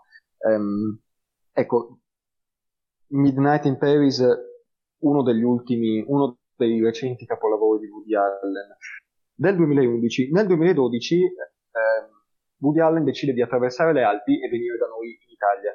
E qua tocca dire, eh, l'avrete sentito dire non so quante volte, ecco, però eh, tu con With Love è veramente un inciampo grosso come il Colosseo. Eh, Woody Allen dell'Italia forse assorbe il peggio, ma non il peggio, assorbe le cartoline, che è quello che i cineasti americani vengono sempre tacciati di aver eh, assorbito del nostro paese dai tempi di vacanze romane, e secondo i non estimatori di quella che è un'onestissima commedia anni 50, dicono vabbè ma è una lunga sequela di cartoline del bel paese.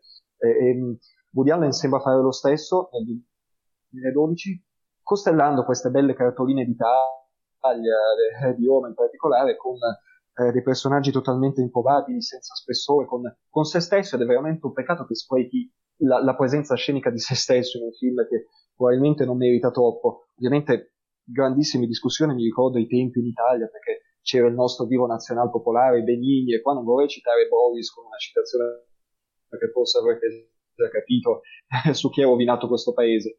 Non lo faccio perché insomma non bisogna generalizzare, però ehm, ehm, ecco, Benigni posso dire non è nemmeno l'elemento più fastidioso del film, e questo la dice lunga su, su Tour with Love.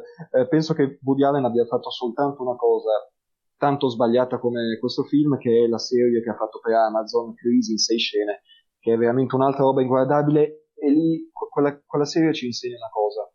Veramente Woody Allen um, è un uomo del cinema, ma in, a fare una serie televisiva non sa da che parte iniziare. Cioè, se lo sa, di certo non l'ha dimostrato con Crisi in sei scene. E di nuovo, stranamente, c'è, no, c'è, c'è lui che recita in questa serie. So perché Ovviamente gli viene meglio quando sta dietro la macchina da presa, ma e, e, e tant'è che si ritorna. Ecco, questo per la parentesi europea, che quindi non è vero che è disastrosa, ha degli ottimi esempi e, e ha dei, dei, pessimi inciampi, ma ripetiamolo, in una carriera eh, lunga decenni con tanti film. Ehm, questa ritrovata leggerezza di Woody Allen degli anni 2000 e 2010 e così via? Non è per forza foriera di eh, mancanza di qualità. La, la, riprova è l'ultimo film uscito in sala, Un giorno di pioggia a New York, ehm, dove sì, effettivamente ritorni a New York, ma ritorna anche in una New York che è contemporanea, però allo stesso tempo c'è questo sguardo aumentato di nostalgia, di passato, e qua Woody Allen fa, um, gioca una mossa um, che si rivela vincente. Ed è di nuovo una mossa di casta. Timothée Chalamet interpreta a modo suo, eh, perché Timothée Chalamet eh, è diverso da Woody Allen, però interpreta un ennesimo alter di Woody Allen. Woody Allen praticamente fa il restyle, possiamo dire, al suo personaggio, sembra rivolgersi a un pubblico più giovane, magari non sa niente del Woody Allen degli anni 70 di una scherza narrativa, anche una gioia quasi, di, di, una gioia qualitativa nel, nel, filmare la sua città e nel fare commedie che eh, non si è mai persa, semplicemente negli ultimi vent'anni è stato un po' più discontinua rispetto al solito. Eh, un giorno di pioggia a New York è un bel film, ovviamente non fra i suoi migliori, ma devo dire decisamente a me ha fatto a me ha consolato molto vederlo al cinema perché mi sono detto che un regista che io amo tanto come Woody Allen sa veramente ancora fare dei, dei, dei film ottimi come penso sia, sia questo. Ecco. E molto bene, allora su Tron with Love ci scrive anche Sabri Masce che dice uh, io adoro Allen però mi ha deluso con questo film proprio nella, nella mia città il suo film peggiore e, e quindi qui ci sarebbe anche un, un, interrogativo da fare, cioè questo film fa è, allora, è obiettivamente brutto oppure magari siamo noi italiani che perché italiani abbiamo visto tutti gli stereotipi con cui ci vede l'americano medio e quindi cioè nel senso, a un americano questo film può piacere? In, veramente una battuta Michele.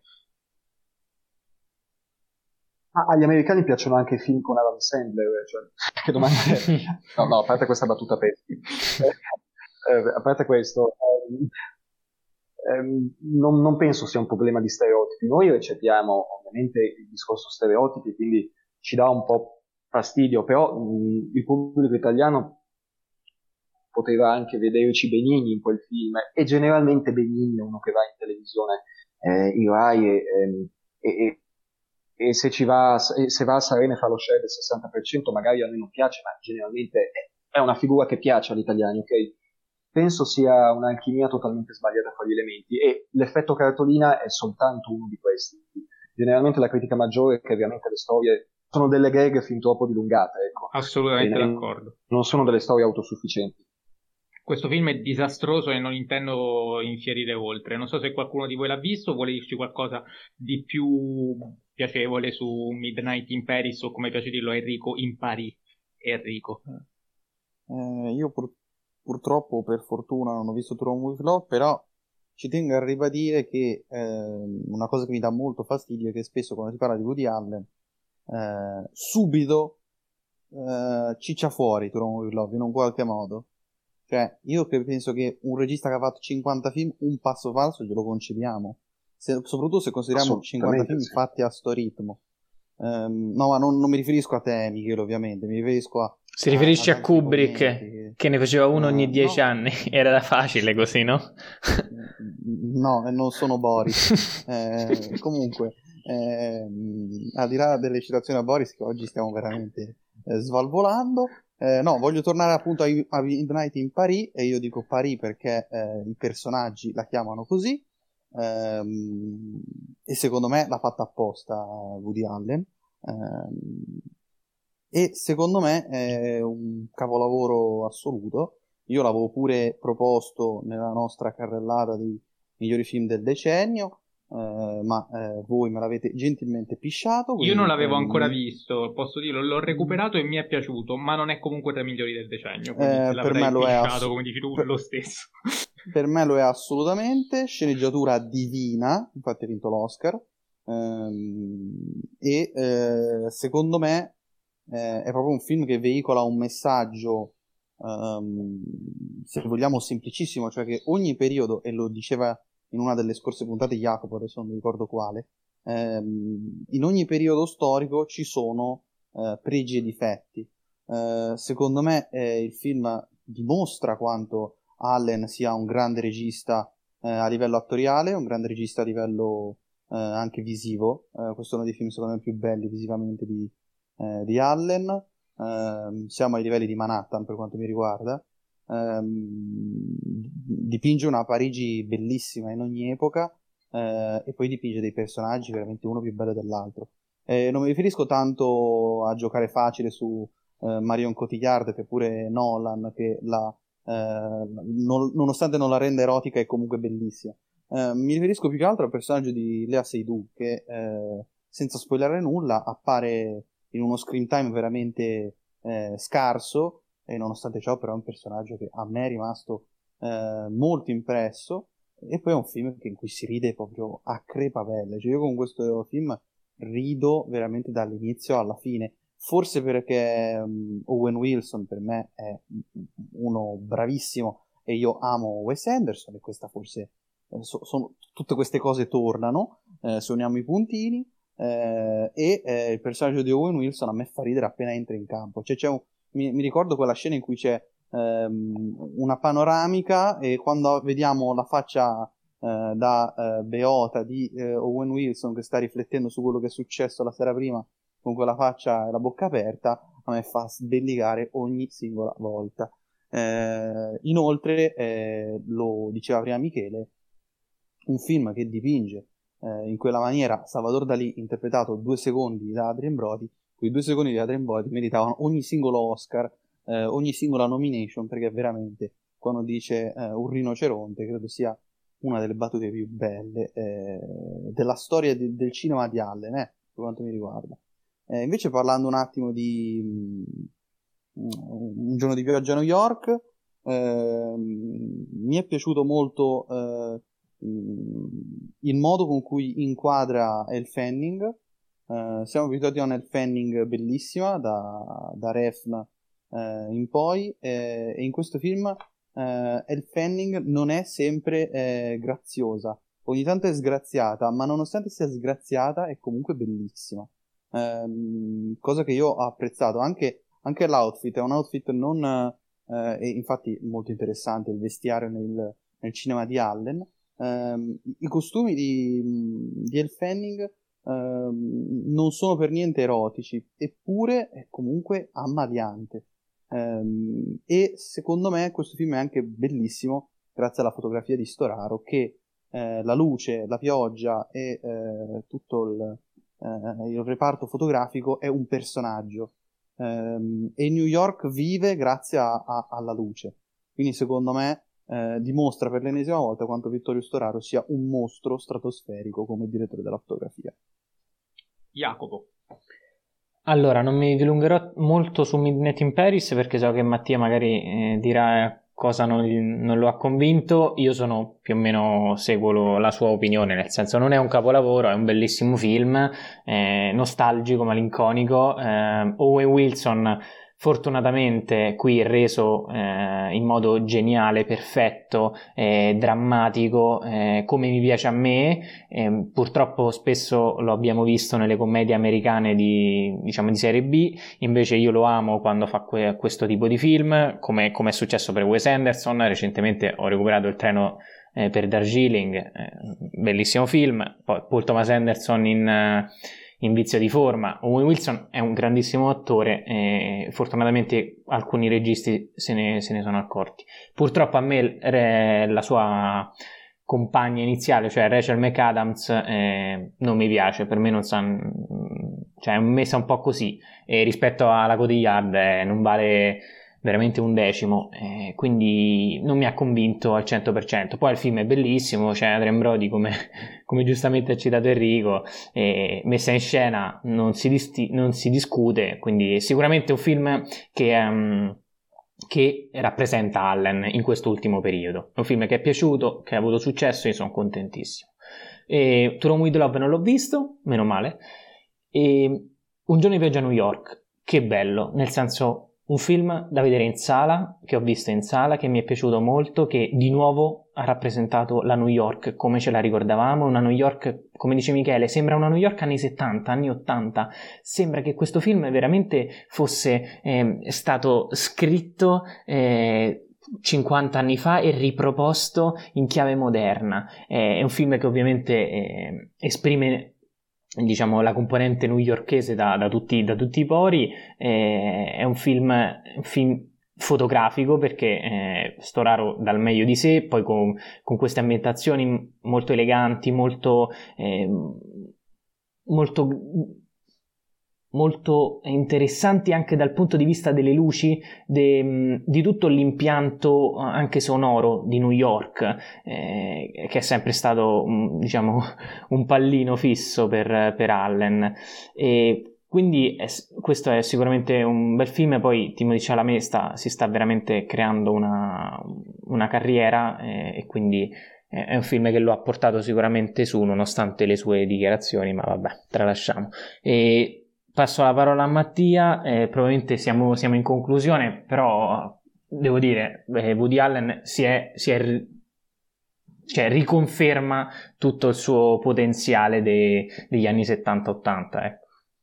Sì, sono assolutamente d'accordo con il discorso Chalamet che secondo me è un ottimo alter ego di, di, Woody Allen, molto più del Timberlake della Ruota delle Meraviglie e molto più di Jesse Eisenberg in Caffè Society, eh, che sembrano, soprattutto quello di Eisenberg, molto più una, una sorta di imitazione del Woody Allen giovane, mentre invece Chalamet è, cerca di farlo più suo e più, più, autentica come interpretazione, l'ho apprezzata decisamente di più e come diceva Michele eh, si avvicina uh, di più alle nuove generazioni, questo credo sia... Un grande merito dell'attore. E su Midnight in Paris io, tra l'altro, visto il tipo di film, anche qui costantemente in bilico e rasogno in realtà, eh, tendenzialmente non è uno di quei film che potrebbe farmi impazzire, invece mi è piaciuto tanto, sono proprio entrato nel, nel, nel sogno, nel, nella nostalgia e nella pericolosità anche di questa nostalgia, perché c'è anche una critica um, quando questa prende il sopravvento. Uh, l'ho trovato molto poetico, eh, molto, molto semplice, eh, molto sincero e, e, ho apprezzato anche le battute, che peraltro Vabbè, è già stata citata quella del rinoceronte che effettivamente è indimenticabile. Um, su Midnight in Paris, peraltro, c'è l'Infernale Cinema che ci dice che a suo avviso si tratta del miglior Allen del XXI secolo. In realtà uh, questa è un'opinione uh, molto popolare, diciamo, tendenzialmente è considerato il miglior Allen di questo secolo.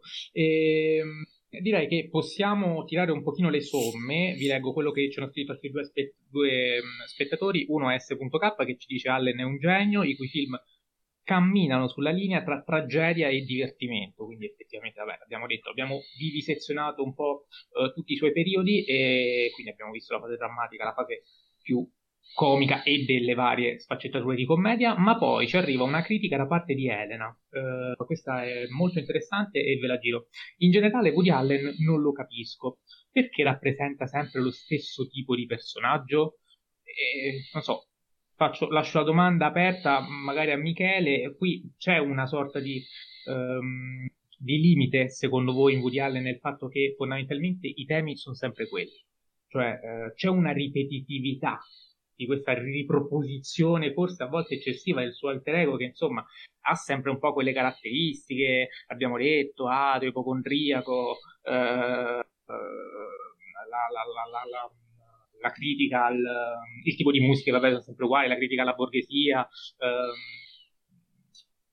insomma, le tematiche si ripetono nei vari film, sempre in contesti diversi, ma eh, tutti i film sono legati da un filo conduttore Salvo forse qui veramente la parentesi bergmaniana. Mm, pensate che questo possa essere un limite eh, oppure una, una, risorsa e perché? Eh, parto da Michele e poi se gli altri vogliono aggiungersi lo fanno. Ma, eh, innanzitutto potre, si potrebbe dire che chi non lo fa di riproporre eh, sempre le stesse cose in quanto appunto autore, no, ovviamente una provocazione, uno potrebbe, potrebbe dire con ehm, anzi lo, lo, dico apposta per farti arrabbiare Mattia, dopotutto anche Kubrick faceva... No, no, stavo per dirlo, questo lo fa anche Kubrick, assolutamente. No, ma la mia è molto più piacevole come cosa, anche Kubrick fa sempre le, le inquadrature simmetriche, che palle, basta. Ovviamente non, non, è questo, nel senso, ho un autore che ha una forte... Ehm, così, che ha una forte filosofia, eh, intesa come visione della propria arte, della vita, eh, alle spalle è ovvio che si ripeta, soprattutto, ripetiamolo, si fa... Eh, 50 film, eh, questo è inevitabile. Da un lato il fatto che Woody Allen lasci sempre traccia di se stesso e del Woody Allen personaggio nei suoi film, e questo in realtà aveva già in parte risposto Enrico, eh, ne fa qualcosa che, eh, piace e, e, e che lo fa apprezzare, un po' come Fellini per certi versi. D'altra parte direi che eh, sì, possiamo trovarci un limite in questo, ma dopotutto di che limite si tratta per uno che, e questo invece l'aveva detto, l'aveva sottolineato particolarmente Jacopo, per uno che sa creare dei sistemi di personaggi che sono veramente attenti ai personaggi. E, e sì, ehm, il personaggio di Michael Caine in Mariti e Mogli, in Anna le, e le sue sorelle, scusate, Mariti e Mogli, di cui non abbiamo parlato, ehm, non è il personaggio di Woody Allen, però è un personaggio perfettamente autonomo, con un interprete autonomo da Woody Allen ed è un fantastico personaggio ed è stato riconosciuto che, che, che, che lo sia stato appunto. Quindi è vero, Woody Allen mette sempre traccia di sé, è molto autocentrato, però eh, l'invito è sempre non limitiamoci soltanto a vedere questo aspetto di Woody Allen. Ecco, eh, perché ce ne sono tanti altri, semplicemente. Volete aggiungere qualcosa? Piccola cosa, non so se prima che dica Enrico, eh, che secondo me è vero, è in alcune cose ripetitivo, però eh, la cosa che funziona è che in ogni film lui aggiunge o sviscera in modo particolare dei punti precisi di quello stesso stile. Ok, quindi magari parla più del rapporto ehm, eh, marito e moglie, o, ma o moglie e amante, eh, o, o delle diciamo delle vite miserabili di questi personaggi quindi è vero gli stili i personaggi spesso sono simili eccetera ma in ogni film eh, non sono mai uguali non sono mai identici. Parla sempre di, di qualcosa che tratta quello ma lo sviscera in maniera diversa. Enrico. Guarda, con molta curiosità ne parlavamo prima io e Jacopo eh, prima che vi connetteste anche voi due. E secondo noi è vero i personaggi, proprio personaggi inteso proprio solo i personaggi e non le storie, sono pressoché gli stessi, però ciò che va a cambiare è proprio la struttura del, del film, la, la, struttura della sceneggiatura, delle derive, ad esempio, faccio un esempio proprio scemo, eh, Midnight in Paris è profondamente diverso da Unio e Annie, nonostante però i personaggi siano pressoché gli stessi, quindi secondo me non è proprio eh, verissimo che i film sono sempre gli stessi. I personaggi magari sì, ma i film no. Eh, quindi niente, tutto qua. Molto bene, allora io ho chiesto ai nostri ascoltatori eh, quale film preferissero tra Manhattan e Annie. In realtà questo l'ho fatto, è un sondaggio un pochino vecchiotto, risale a settembre 2020 e non l'ho riproposto. Um, ad ogni modo ho detto Annie, ma intendevo ovviamente io e Annie. Um, ha vinto proprio Annie Hall con 118 voti a 94 per Manhattan, quindi sul filo del rasoio più o meno, però insomma. Vabbè, dai. Eh, giusto, buono, sondaggio dai. giusto. Ci sta, ci sta. Anche perché pure noi siamo divisi, siamo io e Jacopo sì, più sì, verso sì. Manhattan e voi due verso più Annie Hall. Um, e poi ho chiesto quindi quale fosse, secondo i nostri ascoltatori, il miglior film di Allen tolto questi due, che è un po' la domanda delle domande, perché eh, quasi sempre quando chiedi qual è il miglior film di Woody Allen ti rispondono uno dei due. E sono arrivate tantissime risposte anche molto diverse tra loro. Io qui le leggo in ordine di voti ricevuti, giusto per rendere giustizia a tutti quanti. Il primo è Midnight in Paris, um, il secondo è Harry a pezzi, e questa è stata anche una sorpresa perché sono arrivati tanti, tanti, tanti, tante, tante preferenze per, per questo film che tendenzialmente non è tra i più conosciuti, ecco. Ma in realtà è, è fra i più apprezzati, cioè chi lo conosce lo apprezza tanto. È vero, è vero è tra i più apprezzati ma non tra i più conosciuti. Ehm, al terzo posto poi c'è Crimini e Misfatti, eh, seguito al quarto posto da Match Point. Ehm, subito dopo c'è Zelig, che pure è stato molto apprezzato, poi Anna e le sue sorelle, poi Prendi i soldi e scappa, e quindi c'è anche il primo Allen. Ehm, subito dopo La rosa purpurea del Cairo, Amore e guerra, ahimè, amore e guerra.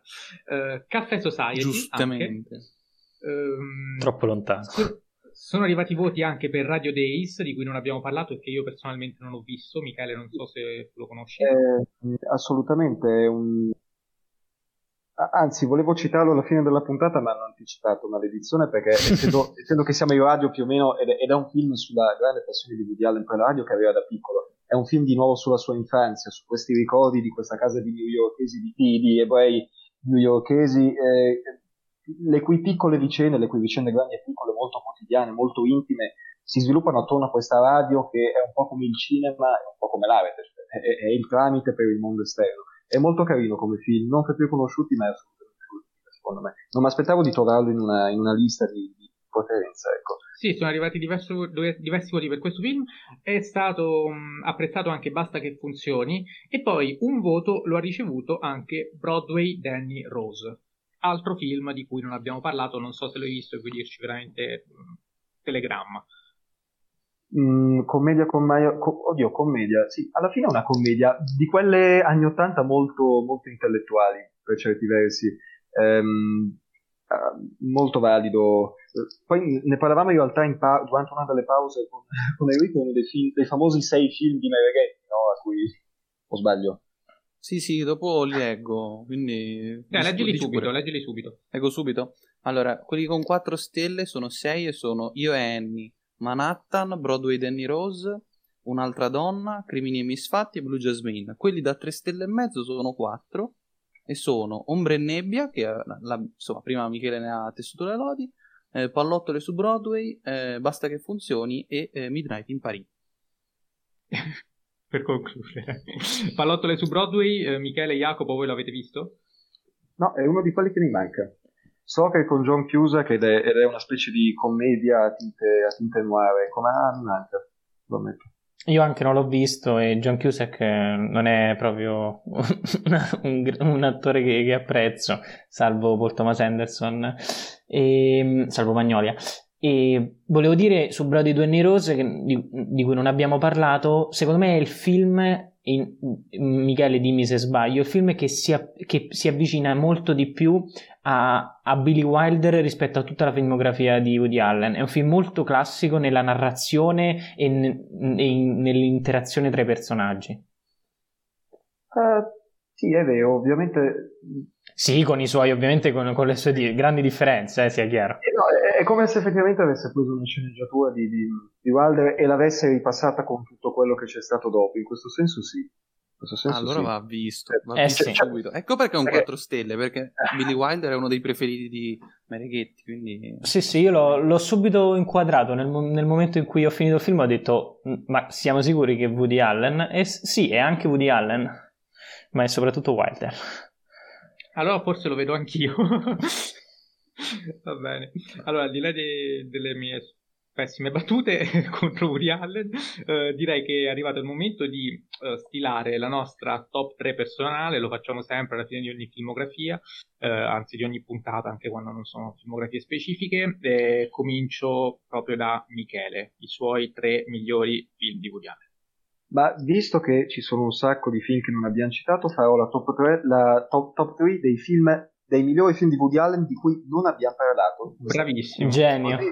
Funge da, da, da, ulteriore consiglio. Allora, il primo in assoluto è Bananas, il dittatore dello Stato libero di Bananas, che è, mh, è un film che amo, è uno dei primi film comici, ecco, proprio slapstick al massimo, molto politico perché parla di un finto golpe in Sud America ed è il primo film di Woody Allen che ho visto, ci sono affezionato anche per questo. È una gag visiva e verbale dietro l'altra, e, difficilmente si resta, si resta indifferenti a, a, una comicità del genere. Scusa, quanti anni fa l'hai visto? Cioè, quando è che hai scoperto Woody Allen, per curiosità? Ma mm, non mi ricordo. No, mi per ricordo... capire se l'hai visto da bambino oppure già eri... Ma d- da bambino, tant'è che non avevo capito tutto, eh, lo... T- tant'è che lì per lì non mi era neanche piaciuto troppo, mi aveva incuriosito. Poi il secondo film è stato La Rosa Purpura del Cairo alle medie una cosa del genere. Poi Annie, poi alla fine mi sono recuperato Banana e se ne ho colto la genialità, però in assoluto è stato il, film, il primo film di Woody Allen. Perfetto. E certo Z la formica, ovviamente, dove appunto lui fa il personaggio ehm, della formica. Ehm, questo è uno. L'altro che non abbiamo citato e che in realtà non viene quasi mai citato è Commedia Sexy in una notte, in una notte di mezz'estate, che è un'altra parodia di Bergman spinta, è una parodia di So Easy di una notte d'estate. Ehm, è un film in costume, una commedia in costume molto eh, in realtà graziosa, non come Amore e Guerra che eh, tende molto al comico, questa tende di più anche all'intreccio, così all'atmosfera, e, ed è un film sulla magia. Um, a un certo punto ha una deriva totalmente magica e fantastica, per ritornare appunto a uno di quei temi ricorrenti in Woody Allen. L'ultimo film doveva essere Radio Days, eh, essendo che appunto stiamo facendo un podcast, eh, all'ultimo l'ho sostituito con Anything Else, è un film del 2003 se non sbaglio, comunque dei primi anni 2000, eh, in cui Woody Allen fa un'operazione, non è un film amatissimo da tutti, alcuni lo detestano parecchio. Mi pare che fra gli estimatori ci sia Quentin Tarantino, non vorrei dire una stupidaggine, ma pareva di aver letto che Quentin Tarantino lo apprezzasse abbastanza come film. E um, è un film in cui Woody Allen tenta quello che anni dopo ha fatto con Chalamet, eh, demandare il suo personaggio a un, a un, giovanissimo interprete, che in questo caso è Jason Biggs, che non conosco particolarmente se non per quel film. E, um, e lo consiglio perché è uno di quei rari casi in cui Woody Allen recita e fa un personaggio veramente cattivo. Il personaggio di Woody Allen qua è, è al limite della violenza verbale, fa molto ridere anche per quello. Ecco. E do la parola a Jacopo perché so che Enrico sta avendo dei problemini, quindi mentre lui si ricollega, Jacopo ci dice la sua top 3. Sì, la mia sarà forse anche troppo, troppo banale. Comunque, Anna le sue sorelle, terzo posto, eh, capolavoro. Poi al secondo posto eh, Amore e Guerra, eh, per me veramente una delle vette di, del, del, maestro. E poi al primo posto non posso non mettere Manhattan, preferito in assoluto. Quindi attenzione, Annie Hall è fuori dalla top 3. È in quarta posizione, sì. E in quinta c'è Broadway Danny Rose per farti capire. Quindi vedete. Grandi rivelazioni. Enrico, se sei tornato. Eh, sì, sono tornato. Allora, siccome la mia originale sarebbe quei primi due, io, Annie e Manhattan, eh, ho voluto togliere questi due e fare una top 3 senza considerare questi due e dico ehm, al terzo posto Midnight in Paris, al secondo eh, Interiors e al primo Un'altra donna. Ah, beh, però anche tu, quindi... Vabbè, eh, sì, effettivamente hai tolto, hai tolto Annie e Manhattan, quindi ti sei lasciato andare con... Che sarebbero i primi due, eh. Certo, certo, certo. Quindi il tuo terzo sarebbe assolutamente un'altra, un'altra donna. donna. Va bene, eh, io invece dico il mio, primo posto, il mio primo posto è proprio per Interiors, il secondo è per Crimini e Misfatti eh, e il terzo è per Manhattan. Eh, se neanch'io devo mettere Manhattan, metto uno tra Match Point e Anna e le sue sorelle. Sono Cioè, quindi sono l'unico che ha messo Manhattan al primo posto, siete degli schifosi. È giusto Ma, così. È giusto, giusto così, così, giusto così. Vabbè, eh, anche uh, Michele forse avrebbe messo primo Annie Hall e secondo Manhattan, se non sbaglio, giusto? Va bene, allora, va bene. In una classifica veritiera sicuramente ci sarebbero stati loro due al primo posto, probabilmente. E allora dici pure il terzo della classifica veritiera per onestà intellettuale. Ma quello son... potrà essere incerto, forse alla fine andando molto sul classico in realtà Anna e le sue sorelle oppure eh, Amore e guerra per, per, non tralasciare del tutto grazie. la parte comica ecco. grazie grazie dissato dissato Però... malamente Mattia e anche nella mia, nella mia, top 3 del, dei più brutti Amore e guerra insieme a Turon with Love e Rational Man perciò va benissimo d'accordo eh, allora, salutiamo Michele con la domanda che eh, rivolgiamo di routine ai nostri ospiti. Qual è il suo regista preferito in assoluto? E qual è il film a cui si sente emotivamente più legato? Quindi non il migliore, non quello che reputi appunto il più bello, ma quello che, non so, sei, sei legato da un ricordo particolare, scegli tu di che film parlare. Sicuramente tre uomini e una gamba. No, scherzo, non è questo. Ottimo, no, bellissima risposta. A me piace Potrebbe... un casino no, se va bene dico questo, in realtà, in realtà sarebbe Io Annie, amo Woody Allen per un motivo, perché Io Annie è un film a cui sono emotivamente legato, perché insomma, per motivi cinefili, diciamo così. Però dai, faccio, visto che non ve l'aspettavate, facciamo tre uomini e una gamba. Ecco. Ehm, e come regista preferito, beh, ehm, se devo escludere Woody Allen... Woody Allen sarebbe il tuo regista in assoluto oppure soltanto ah, i contemporanei? Io non credo troppo alle... no, Chaplin. Facciamo Chaplin. Uno a caso, eh, ma... Ehm, il fatto è che non credo troppo alle classifiche. Io quindi... Ma sì, è un, no, gioco, è un eh. gioco, è un gioco. Assolutamente. No, allora, dico Chaplin perché secondo me... È... Alla fine il... Ecco, se il mondo dovesse andare a fuoco e io dovessi consegnare agli alieni di Woody Allen il film più rappresentativo della storia del cinema, la pellicola, ecco, l'unica pellicola da salvare da un eventuale incendio sarebbe un film di Chaplin che è Tempi moderni. Eh, è so, chiarissimo. È, un giudizio molto netto, ma uh, sono abbastanza convinto di questo. Meno male che non ti piacciono gli assolutismi, le classi, no, non mi piace questa cosa. Sei stato al gioco e ci fa assolutamente piacere. Solo, solo, tu sei sicuro della tua vita che Stanley Kubrick è il miglior regista della storia oggettivamente? Ma assolutamente no, dai, lo, lo, lo, sapete, lo dico sempre, sto stemperando un sacco questa cosa. Più guardo film, più però mi dai apro 4 e mezzo a quel film, dai 4 e mezzo a quel film, però, Va che bene. è una commedia, tra l'altro. Va bene, chiudiamola qui, discutiamo. Ecco, quello sarebbe quello che metterei agli alieni, io manderei quello. Va bene. O almeno oggi, oggi, visto che domani cambia, oggi manderei quello. Va bene, allora eh, salutiamo e ringraziamo eh, Michele Piatti per essere stato qui con noi. Grazie Ciao, a voi. Michele. Saluto e ringrazio anche Jacopo Castiglione. Ciao Jacopo. Ciao a tutti e viva Fellini. D'altronde oggi c'era anche un regista felliniano, quindi ci sta. Ehm, saluto e ringrazio anche Enrico Bacciglieri. Ciao Enrico. Ciao a tutti e viva Billy White. Noi come sempre ci sentiamo il prossimo lunedì, vi ricordo potete scriverci in qualsiasi momento nelle nostre pagine Instagram, la mia sta alle K, quella di Jacopo Cinefilo Punto e quella di Enrico Enrico Bacciglieri.